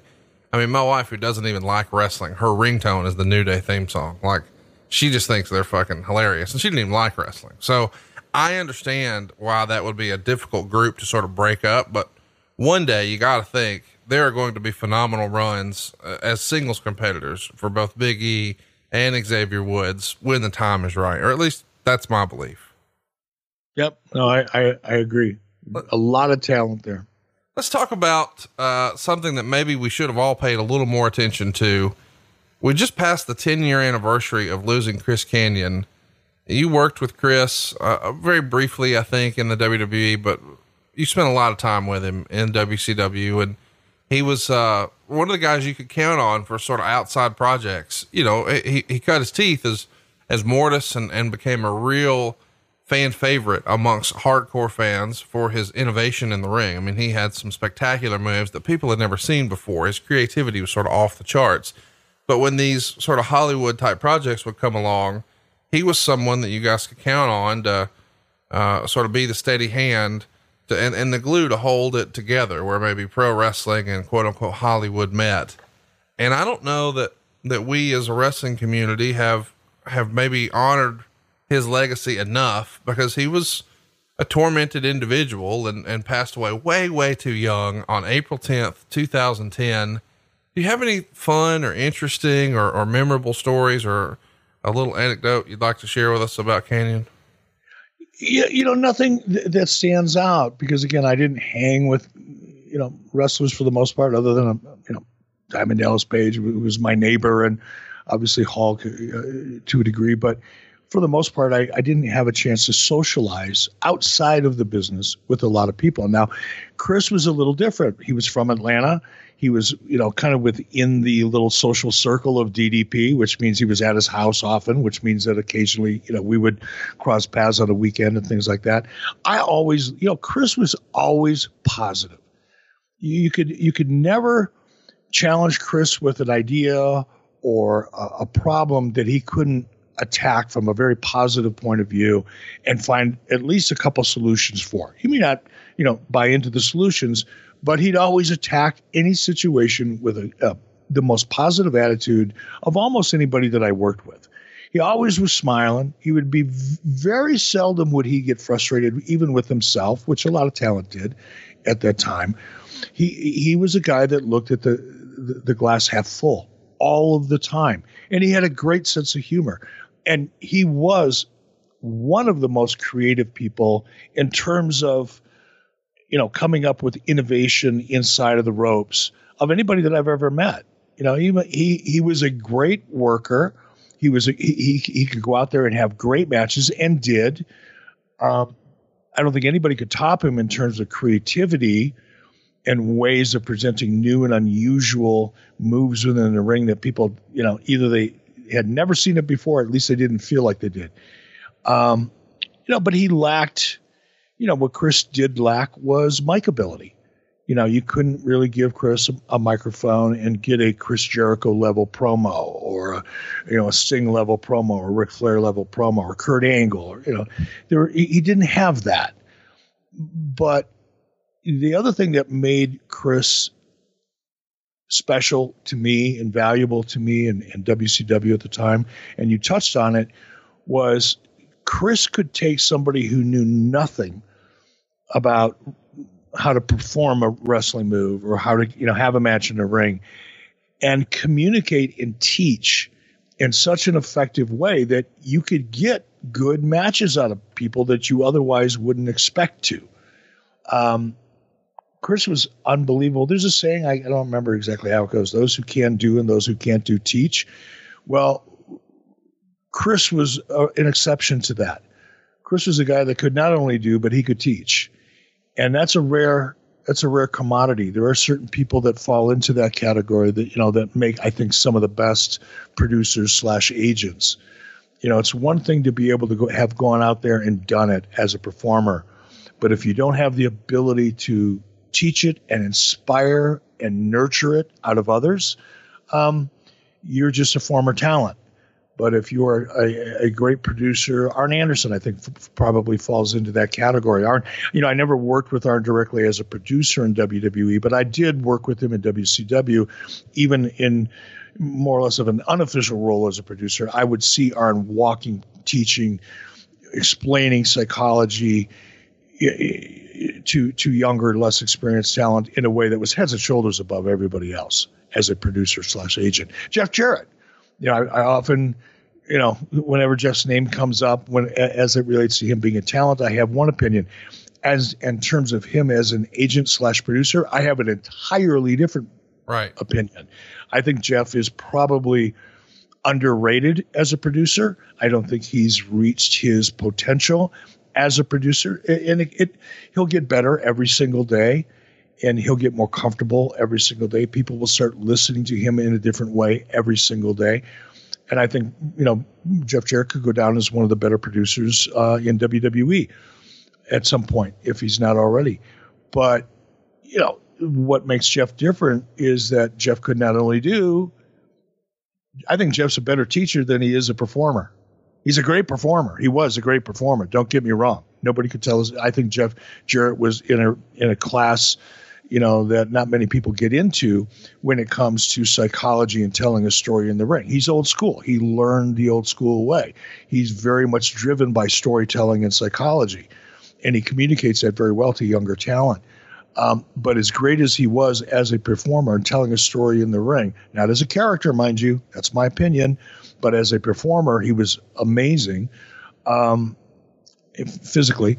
Uh, but as a teacher, I think he's heads heads and shoulders above where he was as a performer. If that makes sense, it's a it lot does. of words. No, no, no, we get it. I mean, I, I feel the same way. I, I, referred to Jeff jokingly on uh, what happened when uh, uh, uh, by saying, "Oh, look, here comes the the human fast forward button himself." but then you actually work. I worked with him a lot at Starrcast One, and dude, he's fantastic. I mean, he, he's he the best. Yeah, he he's really understands the business and gets it and in a way that you don't have to, there's just a lot of understood stuff that, you know, we would just look at each other. We both knew like, okay, we know what to do. And, and that is invaluable. I mean, he knows way more about wrestling and production and stuff like that than I do, but there would just be little moments where you could see like, oh, this fucking guy's like another level. He's, he's operating at a mastery level. Let's talk about somebody else who uh, has often referred to himself as a master uh, Meltzer would write, uh, Vince Russo says he's going to take a break from writing, but will stay with the company and move to Nashville as noted last week. He'll give some input, but doesn't want to be head writer. Uh, this was his doing as he's been citing burnout for a few weeks. I know that you haven't always had the uh, best relationship with Vince Russo. What do you remember about him wanting to take a break here?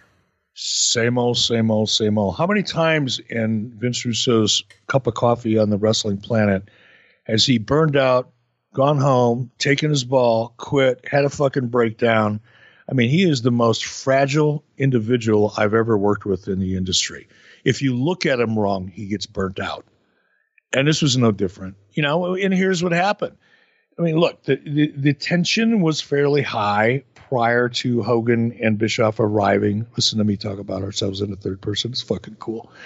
Um, there was uh, obviously a lot of tension. The issue uh, there was an open open issue between Russo, Hogan, and I, uh, given what went down uh, at at Bash at the Beach, and when Russo decided to uh, go rogue and go into business for himself and all and the lawsuit that ensued and all that. That was still that was open ended, you know, when we came in. And and Dixie said, Hey, you know, Vince has changed, he's found God, he's a different person, he's so much more mature, blah blah fucking blah.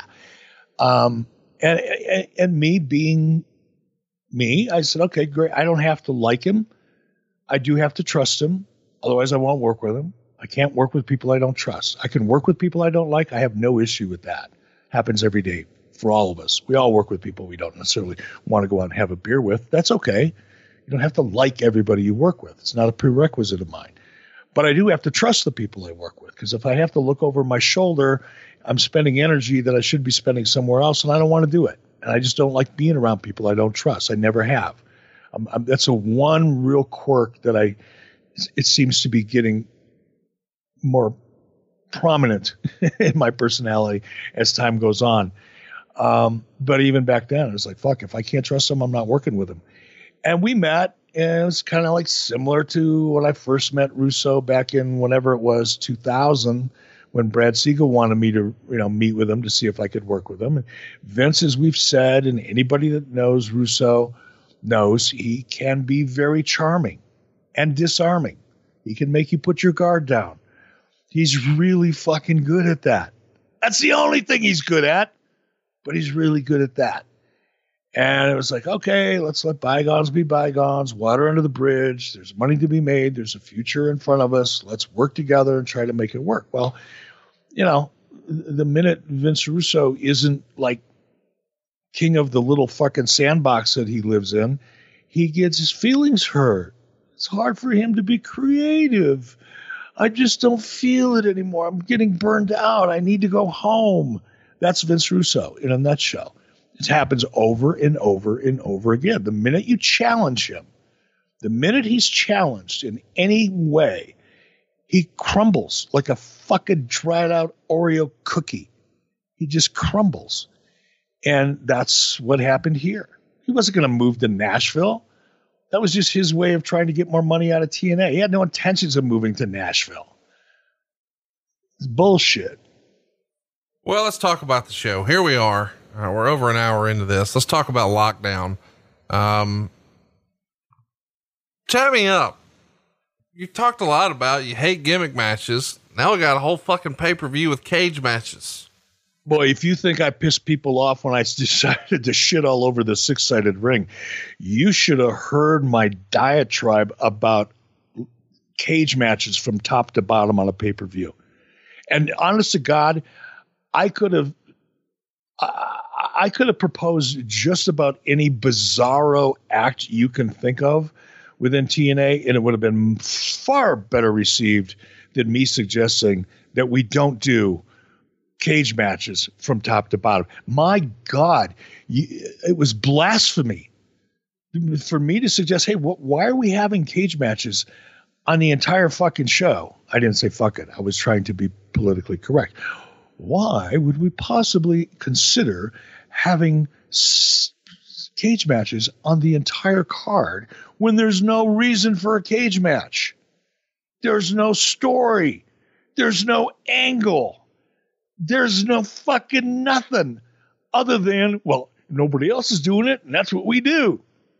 Jesus Christ. I felt like Vince McMahon. I was, he was going, God damn, this is wrestling. You people are silly.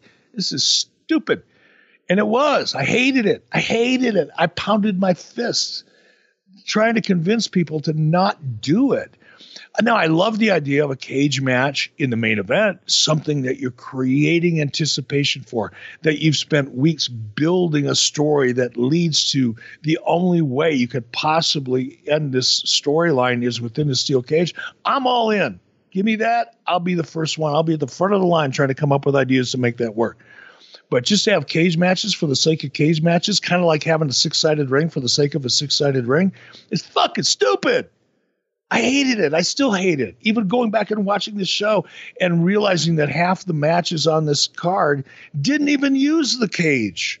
They just had a match. Yeah, they take a little bump off the the, supposed, you know, sh, you know, sh, dreaded cyclone fence, which is silly.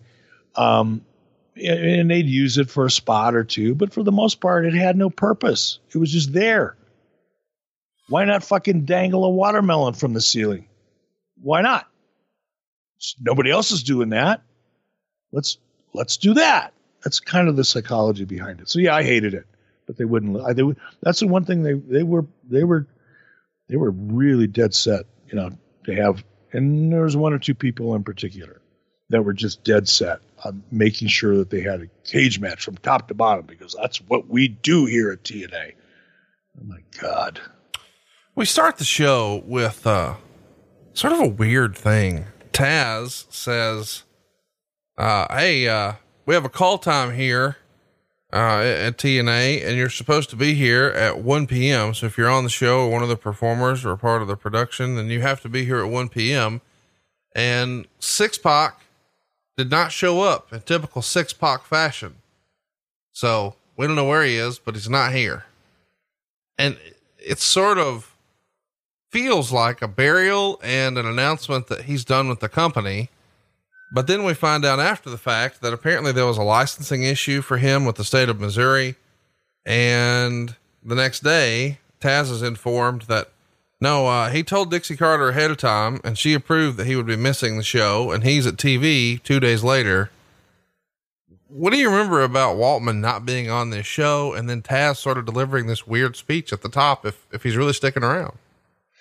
I, I, I don't remember any of the backstage details. Uh, it it sounds plausible the way you laid it out to me in terms of, you know, because Sean was, look, Shawn was always good at communicating information. You know, he, not necessarily, you know, the greatest orator in the world. Um, he never claimed to be, but I certainly believe that if he had a hard time getting, first of all, if he had a hard time getting a license, somebody within TNA should have been aware of that. Um, it shouldn't have been up to Sean to communicate that that problem to Dixie Carter or anybody else in TNA. That should have been done. The agents should have been right on the front line of that. So if there's any responsibility for miscommunication, it would fall on whoever was agenting that match um, and not communicating, which was a big, big challenge. Agents were that was a big challenge at this point. Um, but that's another topic for another day.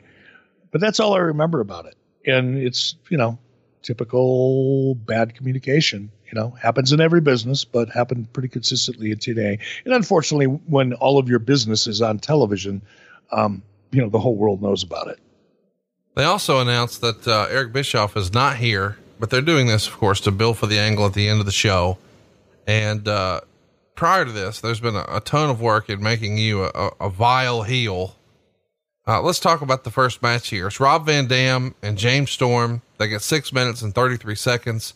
Van Dam gets the win after a spin kick and then a frog splash. And uh, the match is to determine whether Team Hogan or Team Flair is going to get the uh, the man advantage uh, or advantage in the main event. Uh, this is sort of just here for me. I mean, it's a cage match, and the first match on the card comes off a little weird uh, obviously, these are two talented and very capable performers. I've always been a low key James Storm fan and a Rob Van Dam fan from back in the ECW days, but I don't know. I didn't love this one, but Meltzer didn't hate it. He gave it three stars. You saw it this time for the first time, probably since it happened 10 years ago. What'd you think?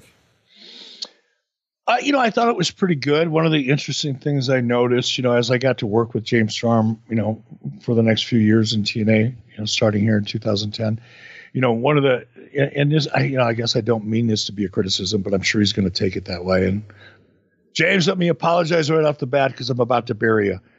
Um, one of the running, you know, James is a great performer. James could have been a great, and he's, and he's a great character. You know, he there's a lot of things to like about James Storm as a performer. But one of the flaws in his game was that, and this became a running joke after a while if you want to know who's going to win or lose in a match, all you need to do is watch James Storm's entrance. When, he, when know, seriously, you could you could know nothing about wrestling really, and you could look at James Storm and you could tell by the way he made his way to the ring whether he was going to do the job or not. He was all boo boo fate. Whenever James Storm would make an entrance and he was going to lose, he looked like somebody just set his puppy on fire. You know, when he was going to go over, he was all fired up. You know, that's the first thing I noticed here, only because of, of that kind of running joke about James Storm. Um, there's a lot of stuff I liked about it. Um, you know, obviously Rob. I think Rob was, you know, physically still in his prime at this point. His kicks look good. A lot of the spinning stuff looked good. The frog splash obviously looked good. My favorite part of the match was when Rob goes up and and he's getting ready to go to the frog splash, and Taz says, "No one ever gets as high as RVD." Now I don't know if if Taz meant that to be as funny as it was, or whether it just came out but I got a big fucking kick out of it. Great line. Taz is an underrated commentator. Uh, next up, we got Hulk Hogan doing a promo, and he's saying uh, if Team Flair wins the main event, then he's going to leave TNA. Uh, it's kind of interesting that this step is announced here, but they don't announce it on TV. Either way, that's the step. If if Team Flair wins, Hogan's leaving because there's no reason for him to stay. Next up, we get an X Division Escape the Rules cage match. So, sort of the WWF version of a cage match where the first one to the floor wins. Man, there's so much talent in here. Chris Sabin's here, Alex Shelley's here, Brian Kendrick's here. And one of my guilty pleasures from way back in the day, Homicide. I was such a big Homicide fan. I thought he had such a cool presence. I first saw him on the Indies, uh, probably Ring of Honor, I would guess, maybe 02 or 03, and just thought his stuff was tremendous a lot of talent here. Uh, we know that Alex Shelley and Chris Sabin are going to become big players here at different points in their TNA run. And Brian Kendrick has always been, I don't know, lot more like a modern day Brian Pillman, where he's going to have great matches everywhere he goes. But I don't know, for whatever reason, never really gets to the top of the card. What'd you think watching this one back? I don't think they maybe got enough time. Homicide wins four minutes, 59 seconds. Meltzer gave it a star and three quarters. God, I don't get that.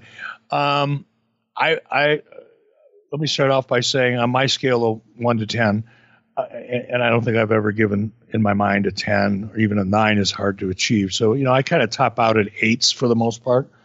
Um, I give this one a six point five on on the Bischoff scale of one to ten. Pretty good. Uh, I and, and I would have given it a, you know a seven point five or an eight had there been a little psychology, just a little and there wasn't. It was a spot fest. However, it was one of the more entertaining matches of its type. It was designed to be a spot fest. This was not designed to be, you know, Shakespeare.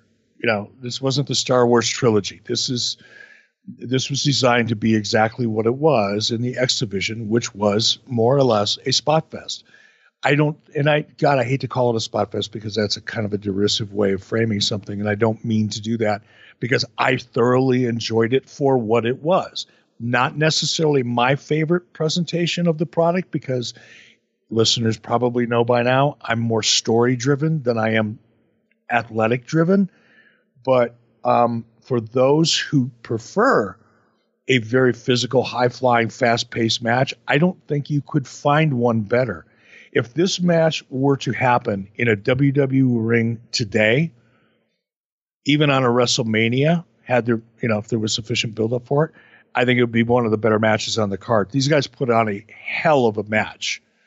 Didn't have the story, didn't have the psychology, but in terms of a physical, fast paced match, match with great athletes who were in great shape and who executed everything almost flawlessly, I thought it was pretty awesome. Really good stuff. Go out of your way to watch this if you're not familiar with TNA. Um, this is this is good stuff. Next up, Kevin Nash. That's right. Kevin Nash is on this card and is going to be taking on Eric Young, who I often felt was uh, maybe one of the uh, secret sauces of TNA. I mean, such a talented performer.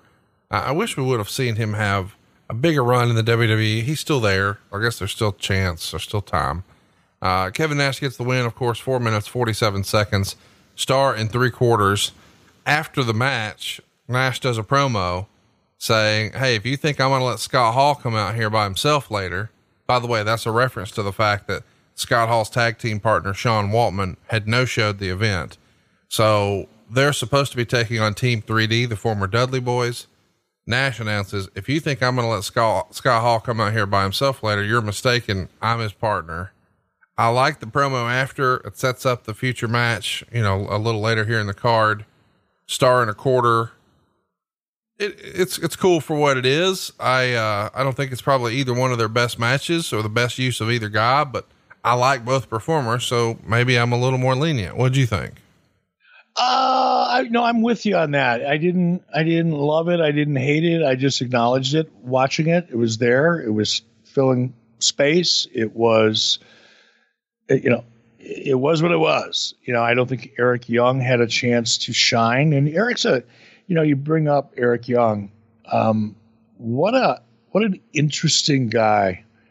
Um, I think he's so talented in so many ways. His promos are awesome um, when given the right opportunity. Eric is falls into that same category that, in my mind, uh, Kurt Angle. You know, he's the king of the neighborhood. Dolph Ziggler's you know lives right next door. I think uh, Eric Young probably's got a house across the street. Um, these are guys who can be legitimate and be serious you know, in Kurt's case, obviously he was at a different level than everybody else, but and and and and Dolph's right there too, but Kurt more more so. But when you have a character that can be comedic, funny, off the wall, fucking entertaining, irreverent, come up with shit off the top of their head, improv in almost any situation, uh, and be hysterical doing it, you've just described Eric Young, and that's a lot of talent. That takes a tremendous amount of talent. Um, but yet, if you need that character to shift gears and become a very serious, credible guy who's passionate and who could drive a story that's a believable, credible story, Eric has the ability to do that. But there's something missing, and I, I for one, I can't put my finger on it. Um, he's he's never quite broken through, either in TNA uh, or in WWE, where he currently resides. He's never been able to break through, despite the fact that I think he's got this amazing talent. It's there. It's just never been nurtured properly, I guess, at the right time. Maybe that's it. Maybe it's timing. And maybe maybe Eric Young's time is kind of come and gone. I don't know. But man, what a what an amazing talent Eric is, and so versatile, and I think one of the potentially one of the funniest guys out there. Let's keep it going here. Let's talk about the next match. Uh, Velvet Sky and Madison Rayne retain the Knockouts tag title, uh, and Rayne wins the Knockout singles title with a win over Angelina Love and Tara. Four minutes and 51 seconds. The steps here are if Tara and Love win, they win the tag title. If Sky and Rayne win, whoever gets the pin becomes the knockout champion. Meltzer would call it a bad match, gave it half a star. I can't say I disagree. This would just felt out of place here.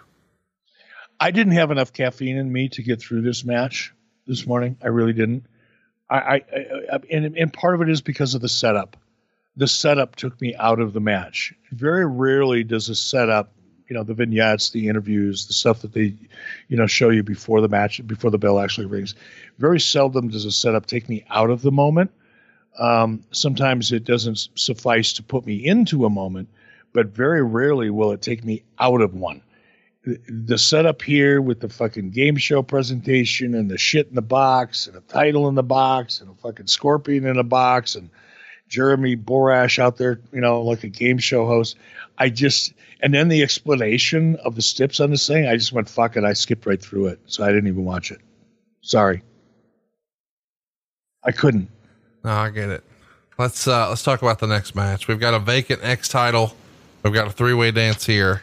Kazarian, Shannon Moore, and Homicide. They get nine minutes and nine seconds. All kinds of spectacular stuff here on this one. Uh, I really enjoyed this. Uh, three and a half stars is what Meltzer gave it. He even called it really good. What'd you think? I I agree. Uh, uh I loved it. I loved it, and, and it made me realize how much. And I never got to know Homicide. I don't. I just didn't. Um, Shannon Moore is you know, he, he's a friend of the family's. I've known him since he started in WCW. Still have a good relationship with Shannon. Uh, and I want to shout out to Shannon. She, you know, and I may have done this on the show before, but I, I think it's worth repeating. There's a lot. Of, not there are talents who who fall victim to a lot of the um, extracurricular things that can happen when you live on the road, whether you're a, in a rock band or a country music band or you're touring performer of any kind. When you spend as much time as some of these guys have on the road, and you're constantly surrounded by a lot of shit that can sidetrack you or in some cases worse. Um, it's easy to fall into. It really is, especially if you're young, like Shannon was when he broke into business. And he he had his he, he like Scott Hall, he had his he had his issues with chemicals and drugs and a lot of other things. And Shannon uh, turned his life around in a big way. Um, he's now helping other people uh, get out of their situations and deal with their addictions and that type of thing. And I have nothing but the utmost respect for Shannon to this day. That being said, uh, back here in 2010, you know, and even prior in WCW, Shannon was an amazing performer, just an amazing performer. Never really reached his full potential, which is unfortunate, but uh, loved working with him and, and love him to this day. But it was fun to go back and watch him when he was, you know, I don't want to say at the top of his game, but probably close to it. Homicide, you know, we, both agree, you know, great performer, great character. Kazarian, uh, Frankie Kazarian, Chris Daniels were. I've got a couple highlights about being in TNA. One is working with my son Garrett and and watching Garrett break into the business and get to work with AJ Styles and Rick Rude and Hulk Hogan and Ric Flair and Kurt Angle and so many of the other big names in the business. It was a privilege that Garrett really was grateful for at the time and still is to this day. It was a privilege for me to be able to provide that opportunity to my son because it was something that was important to him. So uh, that to me is the highlight of my TNA career. Second to that is getting to know Chris Daniels and Frankie Kazarian. Um, one, because they're great guys. Two, because they're great professionals and extremely talented, open minded. And I have to tell you, you know, in, in 2010, I was still trying to manage myself by not having too big a hand in anything. It wasn't my intent. I didn't want to take over creative. I didn't want to roll in the office. Honestly, I I wanted to show up, do TV, get home, and, and produce television shows for Bischoff Hervey Entertainment because I was making, eh, we were seven figures each when we were running hot. And I was way more interested in that than I was in spending more time in TNA. Selfish as that may sound, that was my deal going in. I made that clear to TNA when I signed. So it wasn't like they were expecting me to you know, be 100% for TNA. Um, that wasn't the case. I said, look, guys, here, this is this is what I really do for a living. This is what I'm willing to do here. And my role in TNA T- at the time in 2010 was really just to come in and oversee Hulk Hogan stuff. Yes, I would be a character on TV if that helped, but I didn't want any response. I didn't want to run their fucking business. I didn't want to have opinion about their business. I didn't want to hear about their business. In fact, one of the things I'm going to get sidetracked here for a second. One of the things that kind of set the tone in a you know negative way for me at TNA was. Uh, and, and Dixie Carter, to her credit, she's she's a very engaging person. You know, she wanted she wanted me to be more of a part of things, I think, than than I wanted to at a certain point, or at least she pretended she did. Let's put it that way. But there was one point I'll never forget when, you know, there was Janice Carter. You know, it's like the Wizard of Oz. You know, Janice Carter wants to have a conference call with everybody, and they included me on the conference call, and I, you know, to discuss business or or licensing or whatever the fuck it was. I don't remember what the subject matter was. But they scheduled for me for this conference call. Well, I had a bunch of other stuff to do that I was already booked for, for for my real business at that time. I said, sorry, I'm not going to be there. If I have time, I'll do it. If not, not. And I guess that just shocked everybody that I would not make room in my schedule for this very important meeting with Janice Carter. Well, my perspective was look, there's nothing in my contract that says I have to participate in this kind of shit. I don't want to, number one. Number two, I don't have the time for it because I have other obligations that are have a precedent. And number three, uh, I'm not interested in it. I don't want to be a part of that business. I I'm going to show up. I'm going to do what I'm going to do, and I'm going to go home and make a lot more money. Um, that was the tone that that that I was a tone. That was the position that I had in my mind at this point. But there were certain guys that I was getting to know quickly. Frankie Kazarian, Chris Daniels were two of them. They were open minded. They had ideas of their own. They would come to me. I'd show up at TV. They would come to me three or four times a day. What if we do this? What if we do that? You know, and then I find myself when I get around people like that. Now all of a sudden, there's a I, I shift into a different gear. When people are that um, energetic and entrepreneurial about their own characters and ideas, um, it it it creates the same feeling in me. So I'll really almost right off the bat, Frankie and Chris were two guys that we could riff with. When I first got there, I think Chris Daniels looked at me like, "Oh fuck, who's this guy? Oh, I heard about him. Oh, he's that Bischoff guy from WCW. Oh fuck." Probably within about two weeks, we were spending more time talking about characters and ideas and storylines than than I was with anybody else. And Kazarian the same way. And then towards the end, I would just those guys were so good at improving.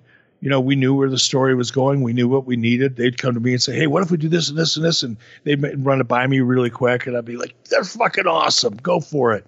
Had a great relationship with those guys, and I miss them both. And I'm, I'm really happy for their continued success in AEW. By the way, hopefully everybody's out there supporting them. Hard to imagine being able to run across two nicer, better guys. Oh my God, are you kidding? If you can't get along with Chris Daniels and Frankie Kazarian, you need professional help. I think Frankie Kazarian is low key one of the nicest guys in the history of professional wrestling. Like, I don't know how he's made it. I mean, he clearly has to love wrestling. I mean, I get that, that he does, but I don't know how you make it this long being that nice of a guy. He's almost Charles Robinson level of just super friendly to everyone he meets and he's because he's got the talent to back it up. He doesn't have to rely on his personality. He's got the talent to back it up. He can deliver when he's called upon. Next up, we get what was once a time probably a dream match. The Outsiders, who man were riding high back in 96, 97. And so were the Dudley Boyz in ECW. Well, now it's Team 3D versus Kevin Nash and Scott Hall, six minutes and 49 seconds. It's uh, changed at the last minute to a St. Louis street fight with falls counting anywhere. I know what you're thinking. Isn't this match inside of a cage? Yep. Uh, as soon as we get started here, Bubba comes out and does a promo and tells the ref, leave the door open and we're going to make it a falls count anywhere match. And man, the fans go nuts for that. They're ready for it. And I guess they sort of have to do that because after they do that, what's up, headbutt to the nuts gimmick, uh, he pushes Bubba Ray or, or Devon and says, Devon, get the tables. But you forget, wait a minute, we're in a cage. How's that going to happen? Oh, yeah, the door's open. So here comes the table. Um, you can probably imagine what's coming here. Team 3D gets the win. They use uh, the 3D on Scott Hall and allow him to uh, to get the pin. Three stars. What'd you think? I mean, this is probably not the uh, the dream match that maybe fans wanted once upon a time between two really iconic tag teams, but it was still cool to see. I mean, this is hitting your nostalgia in all the right places, right? Yeah, you know, you're going to get a reaction. I mean, it did get a great reaction. You got, you know, four amazing talents in the ring. They were brands in and of themselves. Um, I, I, think one of the reasons that the crowd popped as much as they did to have a match like this, it's supposed to be inside of a steel cage, is they got sick of watching shit inside of a steel cage that didn't matter. Right. They didn't say that to themselves, but you know that that's you know the art of producing television, I guess, is to to know when you know to to to do something and when not to do something, and they got so tired of watching matches in cages that didn't really need the cage that now we're doing something different and they pop for different as well as the talent themselves. So, uh, it, you know, it was what it was. I think it, it certainly wasn't the dream match. It might have been, you know, five years earlier, but, or 15 years earlier, but it was still a great match. Got a great reaction. Let's put it. Well, I won't say it was a great match. It got a great reaction. Therefore, in my mind, it was a great match because that's all as a producer, all I cared about is reaction to the crowd the crowd reacted, if they popped, if they were happy, if they were excited, if they felt like they got their money's worth, I'm a happy guy, regardless of whether it got five stars or two stars. Next up, we get a genuinely great match. It's the best match on the show, and man, it ain't even close, at least in my opinion. Uh, Mr. Anderson and Kurt Angle, and they get a ton of time here 20 minutes and 54 seconds. The rules here are the only way you could win was to leave through the cage door, and Anderson has the keys to the cage since he won the ladder match on Impact. As we said, ton of time, 20 minutes, 54 seconds. They pull out all the stops. There's blood here.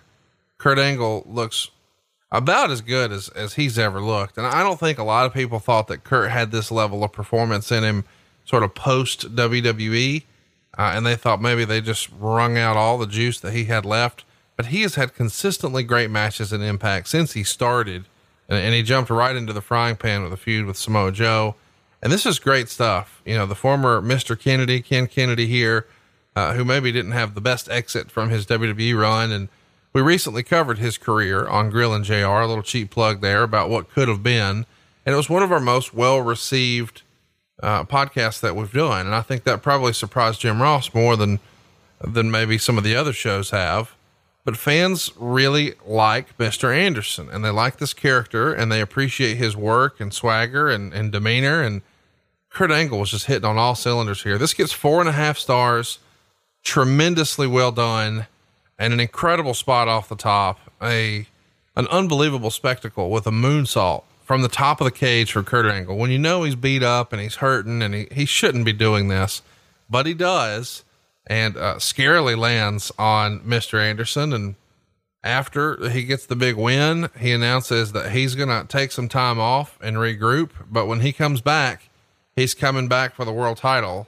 Meltzer would note that he's actually opening a health food cafe in Pittsburgh this coming week called Kurt Angle's Foodies Cafe.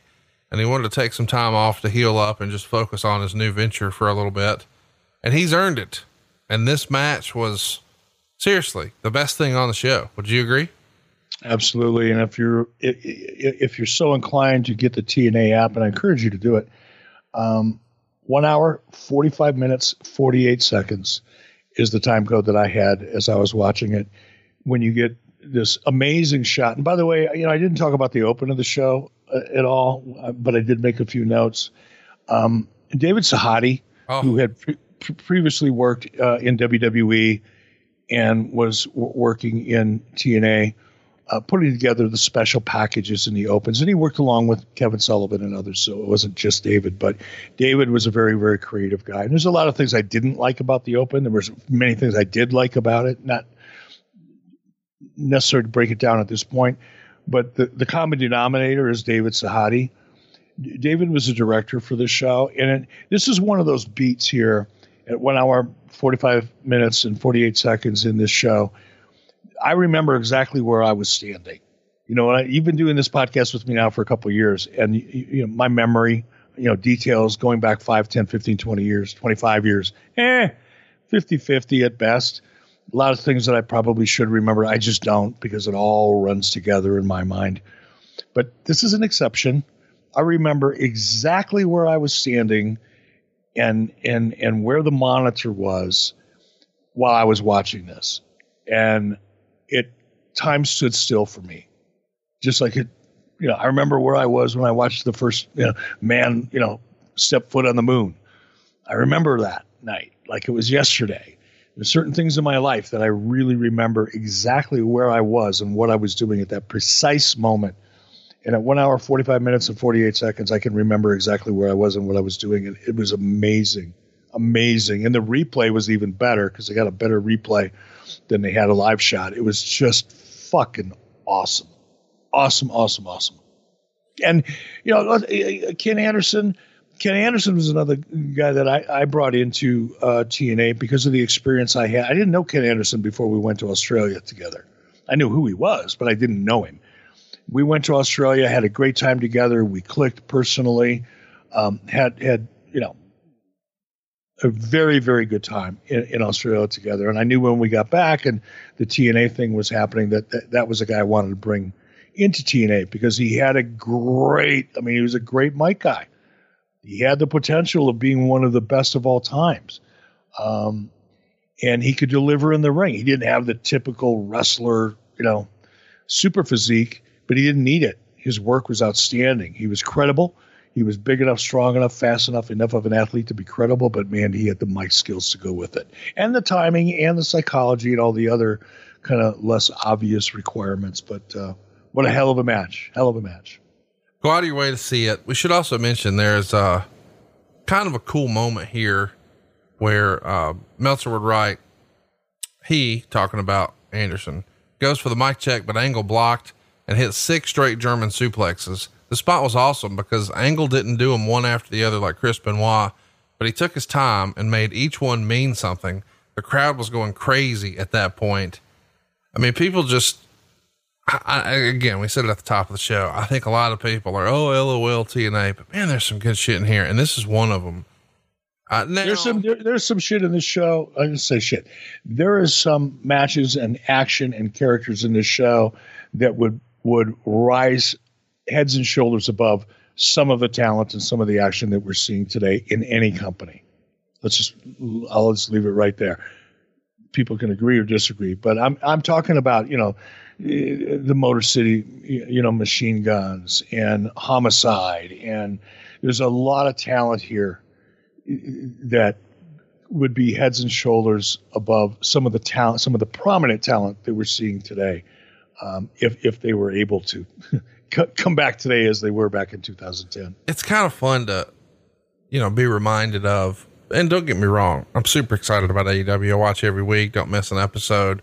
Think the world of those guys, top to bottom. They've been excellent to deal with, but they've, you know, a lot of them are good friends of mine, and I'm so excited that they're there but people talk about AEW like, oh, this is the first time WWE's had any competition. There's been any alternative. And then you go back and you see 10 years ago, dude, they're on, they're on TV. They've got Ric Flair. They've got Hulk Hogan, but they've also got AJ Styles and they've also got Kurt Angle and they've also got Sting. And it's, it's just unbelievable what's here. Let, us keep going. Let's go to the and, next. and, and they were also delivering a million and a half to two billion viewers a week. Yeah. Times are interesting, aren't they? now you've got companies getting excited about a half a million viewers or 700,000 viewers. It's like, oh, okay, I guess that's important.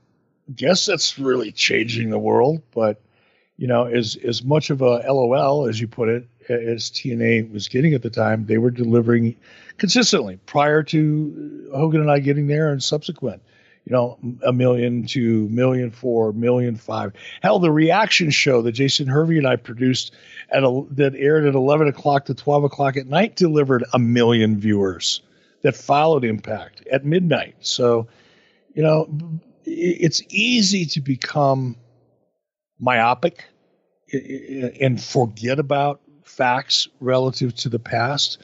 But, you know, for someone to suggest this is the first time WWE's had competition, I'm sorry. I'll uh, I'll take exception to that. We've got. I'll take a big exception to that. You know, and again, when when any wrestling company, I'm not picking on anybody. I'm like you. I fully support AEW. There's a lot of people there that I I know personally, behind the scenes and in front of the camera. I'm fully supportive of them. I cheer them on. Nothing negative here, but don't get out over your skis and position yourself as something that you're clearly not yet. You know, AEW is highly competitive, highly competitive, in fact, dominating, consistently dominating the WWE development ter- territory because that's what NXT is. Let's be honest and fair. Let's also be honest and fair and recognize that NXT has had a 10 year jump on AEW. NXT's been around for a long time. NXT has the full support and and cross promotional opportunities, you know, of both Raw and SmackDown. That's something that AEW doesn't have. Um, but still, to suggest that you know this is the first time WWE's had competition, I'm sorry. Move over to the side here. I'm going to kick you right in the balls. Well, it's a kick in the balls this next match because, Lord, I love AJ Styles and think he's one of the best wrestlers of all time. But man, this whole he's Ric Flair's protege and he's out here in his damn Dollar General robe. This is not doing him any favors. This, I disagree. I disagree. Let's chat me up then. Talk to me about it. Why do you disagree? I let me first say to be clear, so people that, that are listening to this and happen to, happen to be driving their cars, their heads don't explode on their way to work, provided they're able to go to work. I, I thought this sucked. I thought it was a bad way to use AJ. It wasn't my idea, by the way. Not going to tell you whose idea it was because it doesn't matter, but it wasn't my idea. But okay, it was Hulk Hogan's idea. Because I knew that would drive you crazy. I could hear your breathing change. Yes, like on my headset. It? As I said, I'm not going to tell you who, whose idea it was. I could hear you.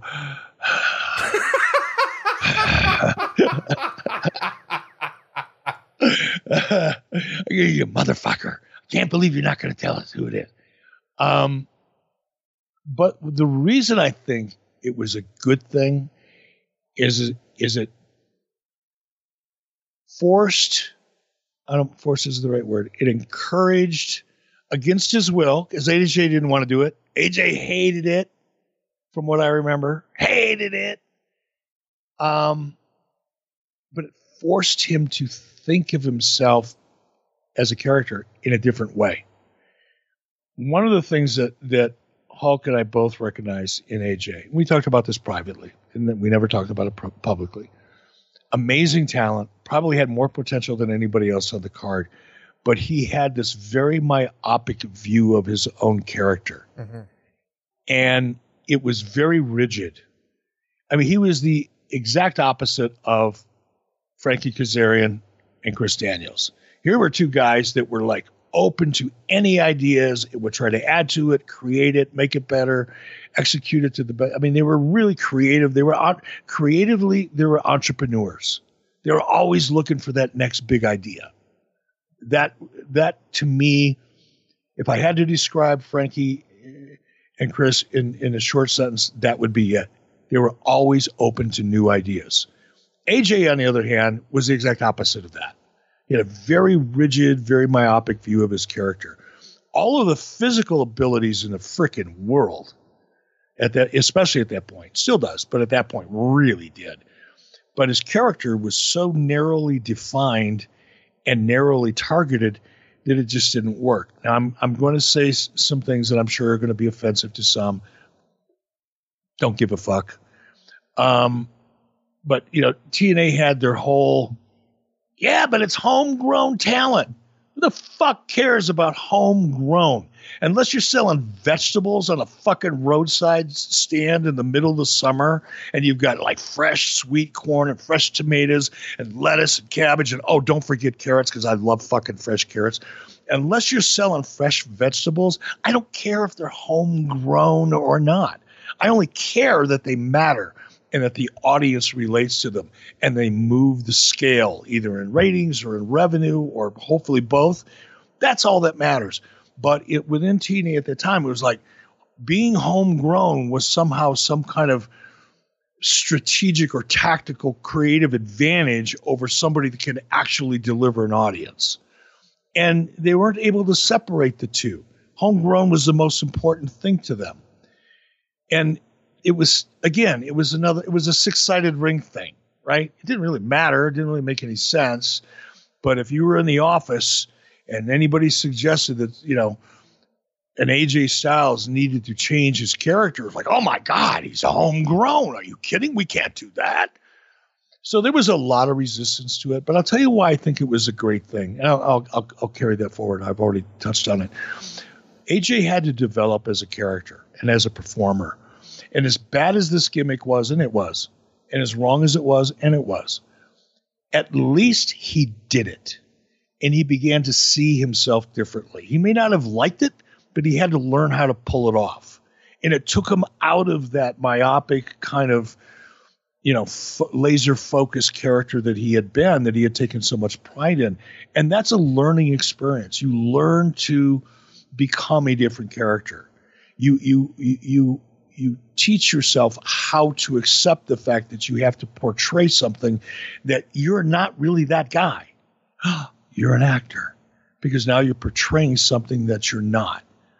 And it helped, I think, AJ. He, he, he may disagree with me. Next time he sees me, I'm sure he'll give me an earful. But it forced him to learn how to become a character in a way that he probably wouldn't otherwise have grown. And the same thing is true with that Fakakta what was that chick's name that he was having an affair with, or the, the in oh my god, it was a horrible storyline, but it was well executed. Claire, uh, Claire Lynch. Claire Lynch.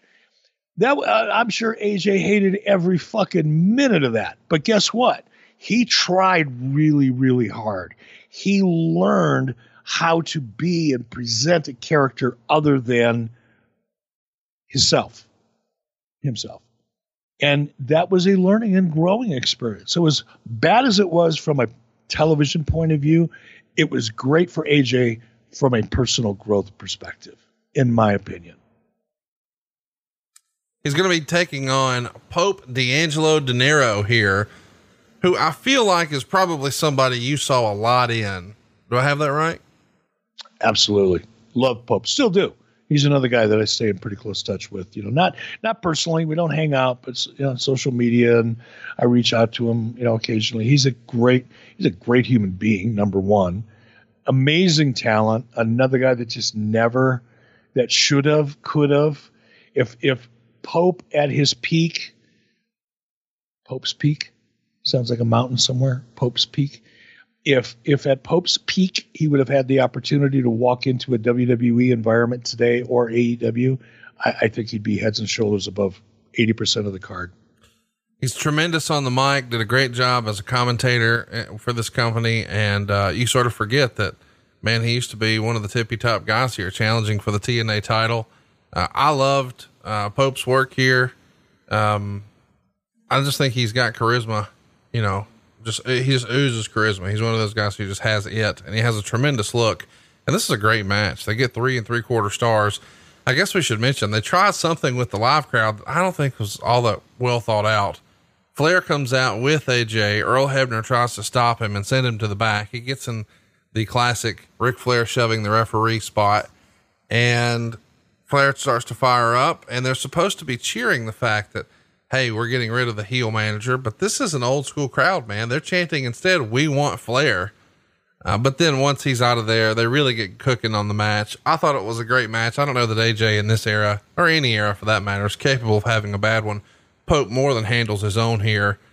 And I feel like a lot of people, you know, these days just don't even talk about Pope. Go out of your way and, and watch this one and, and, and recognize how great this dude really was. And this is just 10 years ago. I dug it. What'd you think? I thought it was pretty good. I enjoyed it. You know, obviously both both performers are uh, were are at the top of their games here, and uh, I enjoyed watching it. It, it. was great. It's time for our main event: Team Hogan versus Team Flair. Uh, it's Lockdown 2010. Team Hogan is Abyss, Jeff Hardy, Jeff Jarrett, and Rob Van Dam. Team Flair is Desmond Wolfe, who we all know as Nigel McGuinness, James Storm, Robert Roode, and Sting. Of course, Robert Roode is Bobby Roode.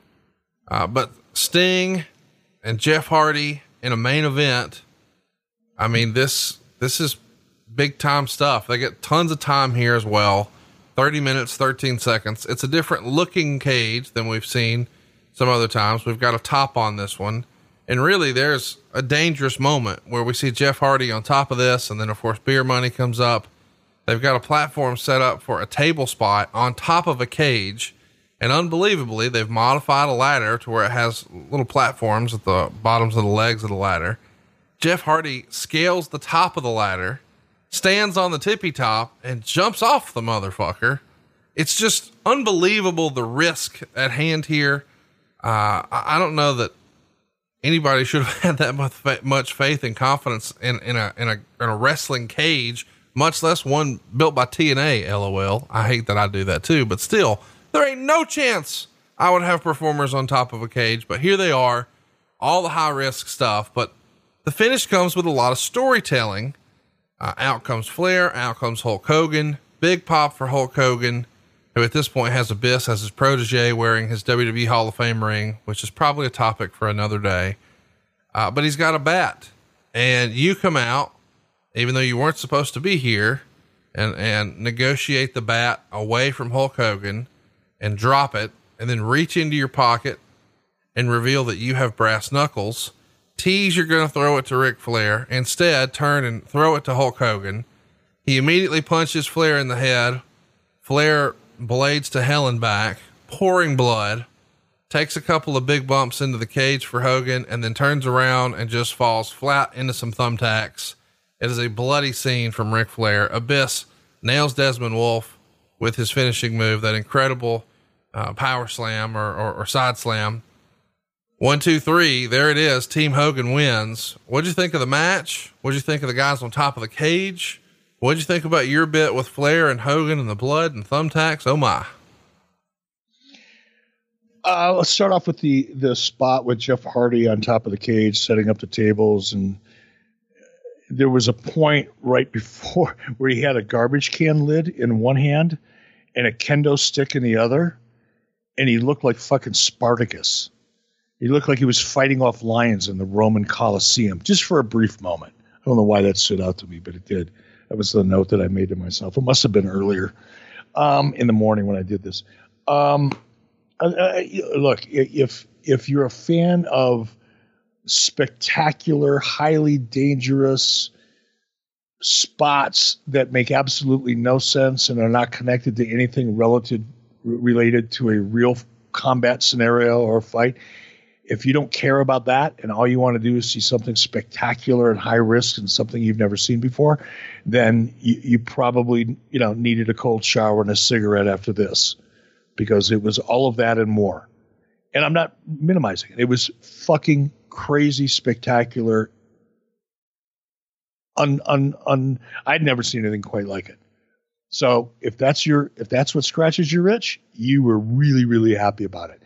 I, uh, it, it just took me out of it. I can't, once you go so far with something, setting it up, a finish, tables and cages and ladders and candlesticks and garbage cans lids, Oh my God, lions, tigers, fucking bears. Give me a jackhammer. Come on, give me a rusty crowbar. I need, oh, ball peen hammer. I mean, there's a point where, okay, it's it's enough. And for me, this surpassed that red line w- w- way way too much. But I get that other people dig it.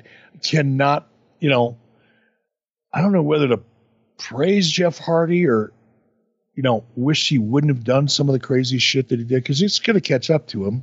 It already has, I'm sure. Um, you know, you can get away with it, and you, you know, and, and Jeff was always a freak. Jeff could always get away with more than any average, you know, athlete.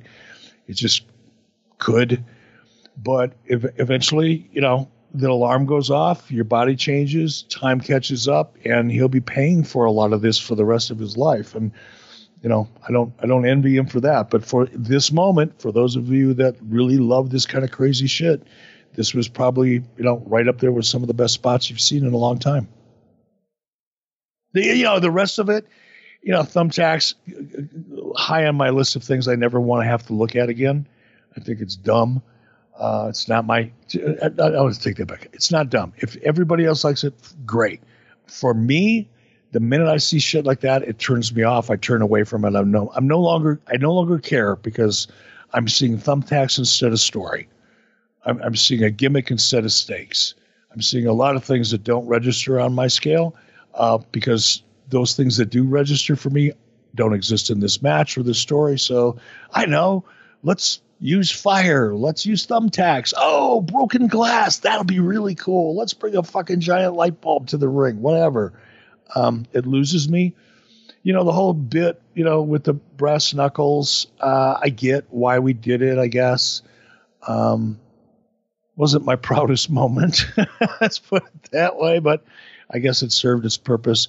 My only takeaway from it, and again, this is how I judge a match. Look at the audience. Don't listen to Dave Meltzer. Don't listen to Eric Bischoff. Don't listen to Conrad Thompson. Don't listen to anybody. Decide for yourself how you like something. Don't be too influenced by anybody else's opinion.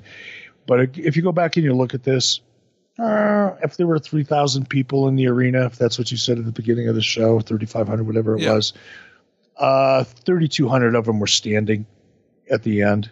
They were into it. Go go watch any current product you choose mm, come back to me and tell me, you know, how how much time the audience spends standing, you know, at the end of a match. Yeah, by that by that standard, it was a huge success. By a um, a critical, I guess, critiques or, or critics' point of view, probably was an abortion, but the crowd dug it, and I guess at the end of the day, that's what matters, right? Absolutely. Uh, speaking of the crowd, you go to the Wrestling Observer Reader poll, they gave it 64.9% thumbs up, uh, only 12% thumbs down, 22% thumbs in the middle. So overwhelmingly positive. The best match here, uh, it's a runaway. There's not even another vote for another match. It's Kurt Angle and Mr. Anderson. Uh, unfortunately, it's really not close for the worst match either. It's the ladies, Sky and Rain against Love and Tara. I dug this, man. You know, it, I, I, didn't like that every match was a cage match, but it is sort of fun to, to get in your Wayback Machine and go back and look at TNA and say, man, that was a pretty good show. And, and what if, what could have been? Because there's so much talent. I, and, and by the way, again, you and I just signed up for the Impact Plus app. We don't have some sort of promo code. We didn't get a discount. We didn't get a hookup. Uh, but I think this is worth eight bucks a month, especially while we're all looking for something to do if you feel like you've sort of reached the end of your other streaming services, this is one I would recommend. How about you, Eric? I would too. I, I, I would too. And there is, you know, you mentioned the the TNA app. There's a lot of great stuff there. You know, prior to to Hogan and I arriving and subsequent, you know, to it. And like I said, it's easy. You know, it gets a rap. You know, and and even you know, I have my own personal issue um, with a lot of things, mostly because it's a missed opportunity. You know, the opportunities that TNA had were massive. Ma- they had so much support from Viacom, from Kevin Kay, from Spike TV, Scott Fishman at the time. And it, that that support and that willingness to build the brand together was so horribly mismanaged, in my opinion. Um, that it, it frustrates me to this day. You know, when I get when I get shitty about TNA, it's not because of the product, it's not because of creative differences, it's none of that. It's because of the missed opportunity. They they there was a moment in time in 2011 in 2012 and 2013 when Spike leaned forward so much, Viacom leaned forward so far, was paying for so much. By the way, just to kind of you know, narrative bust here. Um, TNA never paid Eric Bischoff a dime. TNA never paid Hulk Hogan a dime. Spike TV did. Viacom did. And by the same so same thing is probably true. I don't know this for a fact, but based on um, a a news article and an interview with a Spike or Viacom um, executive at the time who stated and I'm not quoting here. I'll have to go back and find it. But when it came to you know Sting's salary, Kurt Angle's salary, Hogan's salary, Bischoff's salary, those weren't those weren't expenses. They didn't hit the bottom line of TNA. They hit the bottom line of Spike TV. So you know, for the the narrative that you know Hogan put you know TNA out of business or Bischoff put TNA out of business because of the overinflated salaries, there's a rusty crowbar somewhere in a in a garage's you know in a garage somewhere down your street. Your neighbor has one. Go ask to borrow it. Go fuck yourself with it because oh. it's not true. It's just not true. You can keep repeating it. It doesn't make it true. Um, in, but the the opportunities, you know, the marketing um, that that Spike spent and was was re- reacted to almost with disdain by certain people within TNA, high level people. It just amazed me the way the the way they the way TNA treated and didn't treat their partner, their television partners, and the opportunities that were missed as a result of it. To this day, still get under my skin if I think about it. So I'm not going to think about it anymore. Not at all. Well, let's like, think about let's think about something fun, man. Let's think about what we got coming up on adfreeshows.com. Of course, had you already been on adfreeshows.com, you would have gotten this show uh, early and ad free, but you would also be getting our April bonus show. Of course, our March bonus show, uh, where we really kicked things off here on Patreon, was telling the story of Eric's quote unquote 83 days in WWE. Uh, but at the end of this month, we'll have AWA Super Clash 4, which was a pretty cool, pretty cool moment in time. But we've got some fun stuff coming up, including I can't believe I found this on this TNA Impact Plus app. Our May bonus episode is Eric Bischoff in a tag team effort with Matt Hardy as his tag team partner, wrestling the Young Bucks. Eric, Holy shit! I forgot about that. Eric Bischoff wrestled the Young Bucks, and we're going to watch it and talk about it together at Oh, adfreeshows.com. Uh, we've got the rest of the year mapped out, some really tremendous stuff. We're also going to cover uh, a lot of interesting AEW stuff uh, on adfreeshows.com. We'll revisit AEW All Out. We'll revisit their debut on TNT. Lots of fun stuff coming at adfreeshows.com. Don't forget, you get all these shows early and ad free, including next week's show, Spring Stampede 2000. But then at the end of the month, on April 27th, we're going to revisit David Arquette in WCW. I can't believe this is happening. It's the 20 year anniversary of that. Stay tuned if you haven't already. Get it early, get it ad free, get it at adfreeshows.com. Until next week, he is at E Bischoff. I am at Hey Hey, it's Conrad, and we are out of time. We'll see you next week right here on 83 Weeks with Eric Bischoff. I've been telling you for a long time that savewithconrad.com can save you money, but don't take my word for it. Hey, good afternoon, Glenn. This is Dave Silva. Hey, what's going on, Dave? How you doing, my friend? I'm doing well. We're um, putting these testimonials on the podcast, and if it's okay, Yes, um, I would like to use your story. absolutely. Um, my mom had been trying to get a refinance done for years because uh, years ago, her and my dad ended up uh, into a uh, home equity loan, and it had a really high interest rate on it. I mean, we're talking like six percent almost. We originally went, we tried to go with a different company. We were in with them; they were getting us taken care of. Had to have an appraisal done, and there was some issues with the appraisal that we had to get taken care of before they would approve it. Got all those done, and then when we went back to them to have them finalize everything, they backed out on us. Oh, wow. Um, and they said we're not approving anything over $125,000 now. So originally, when we started this process, I, my gut told me call Conrad, and I didn't listen to my gut then. So the second time around, you know, I said I think I'm going to call Conrad this time. We ended up working with Derek Jones, and he is absolutely a treasure. Uh, I can't say enough good things about Derek the the work he did for us. He was always available anytime I had a question. I could call or text or email, and he was always there for us. He met every need that we could possibly have. Um, I can't. I mean, I just can't tell you how overjoyed we we were with the experience, and you know, I've highly recommended him to people I know. Tried to get my daughter to go get a hold of you guys about. She's looking into buying a new home here soon, and So what are you waiting for? Find out how much money you can save right now for free. You don't need perfect credit or money out of your pocket. Even credit scores in the 500s can be approved. And if we can't save you money, we won't waste your time. But because we're licensed in more than 40 states, we can help more families than ever before. Find out how much money you can save right now for free at savewithconrad.com. Oh, and did I mention you could skip your next two house payments? Hurry to savewithconrad.com. NMLS number 65084, Equal Housing Lenders. Woo! John brings his skewed sense of humor. Jeff brings tips to cut strokes off your next round.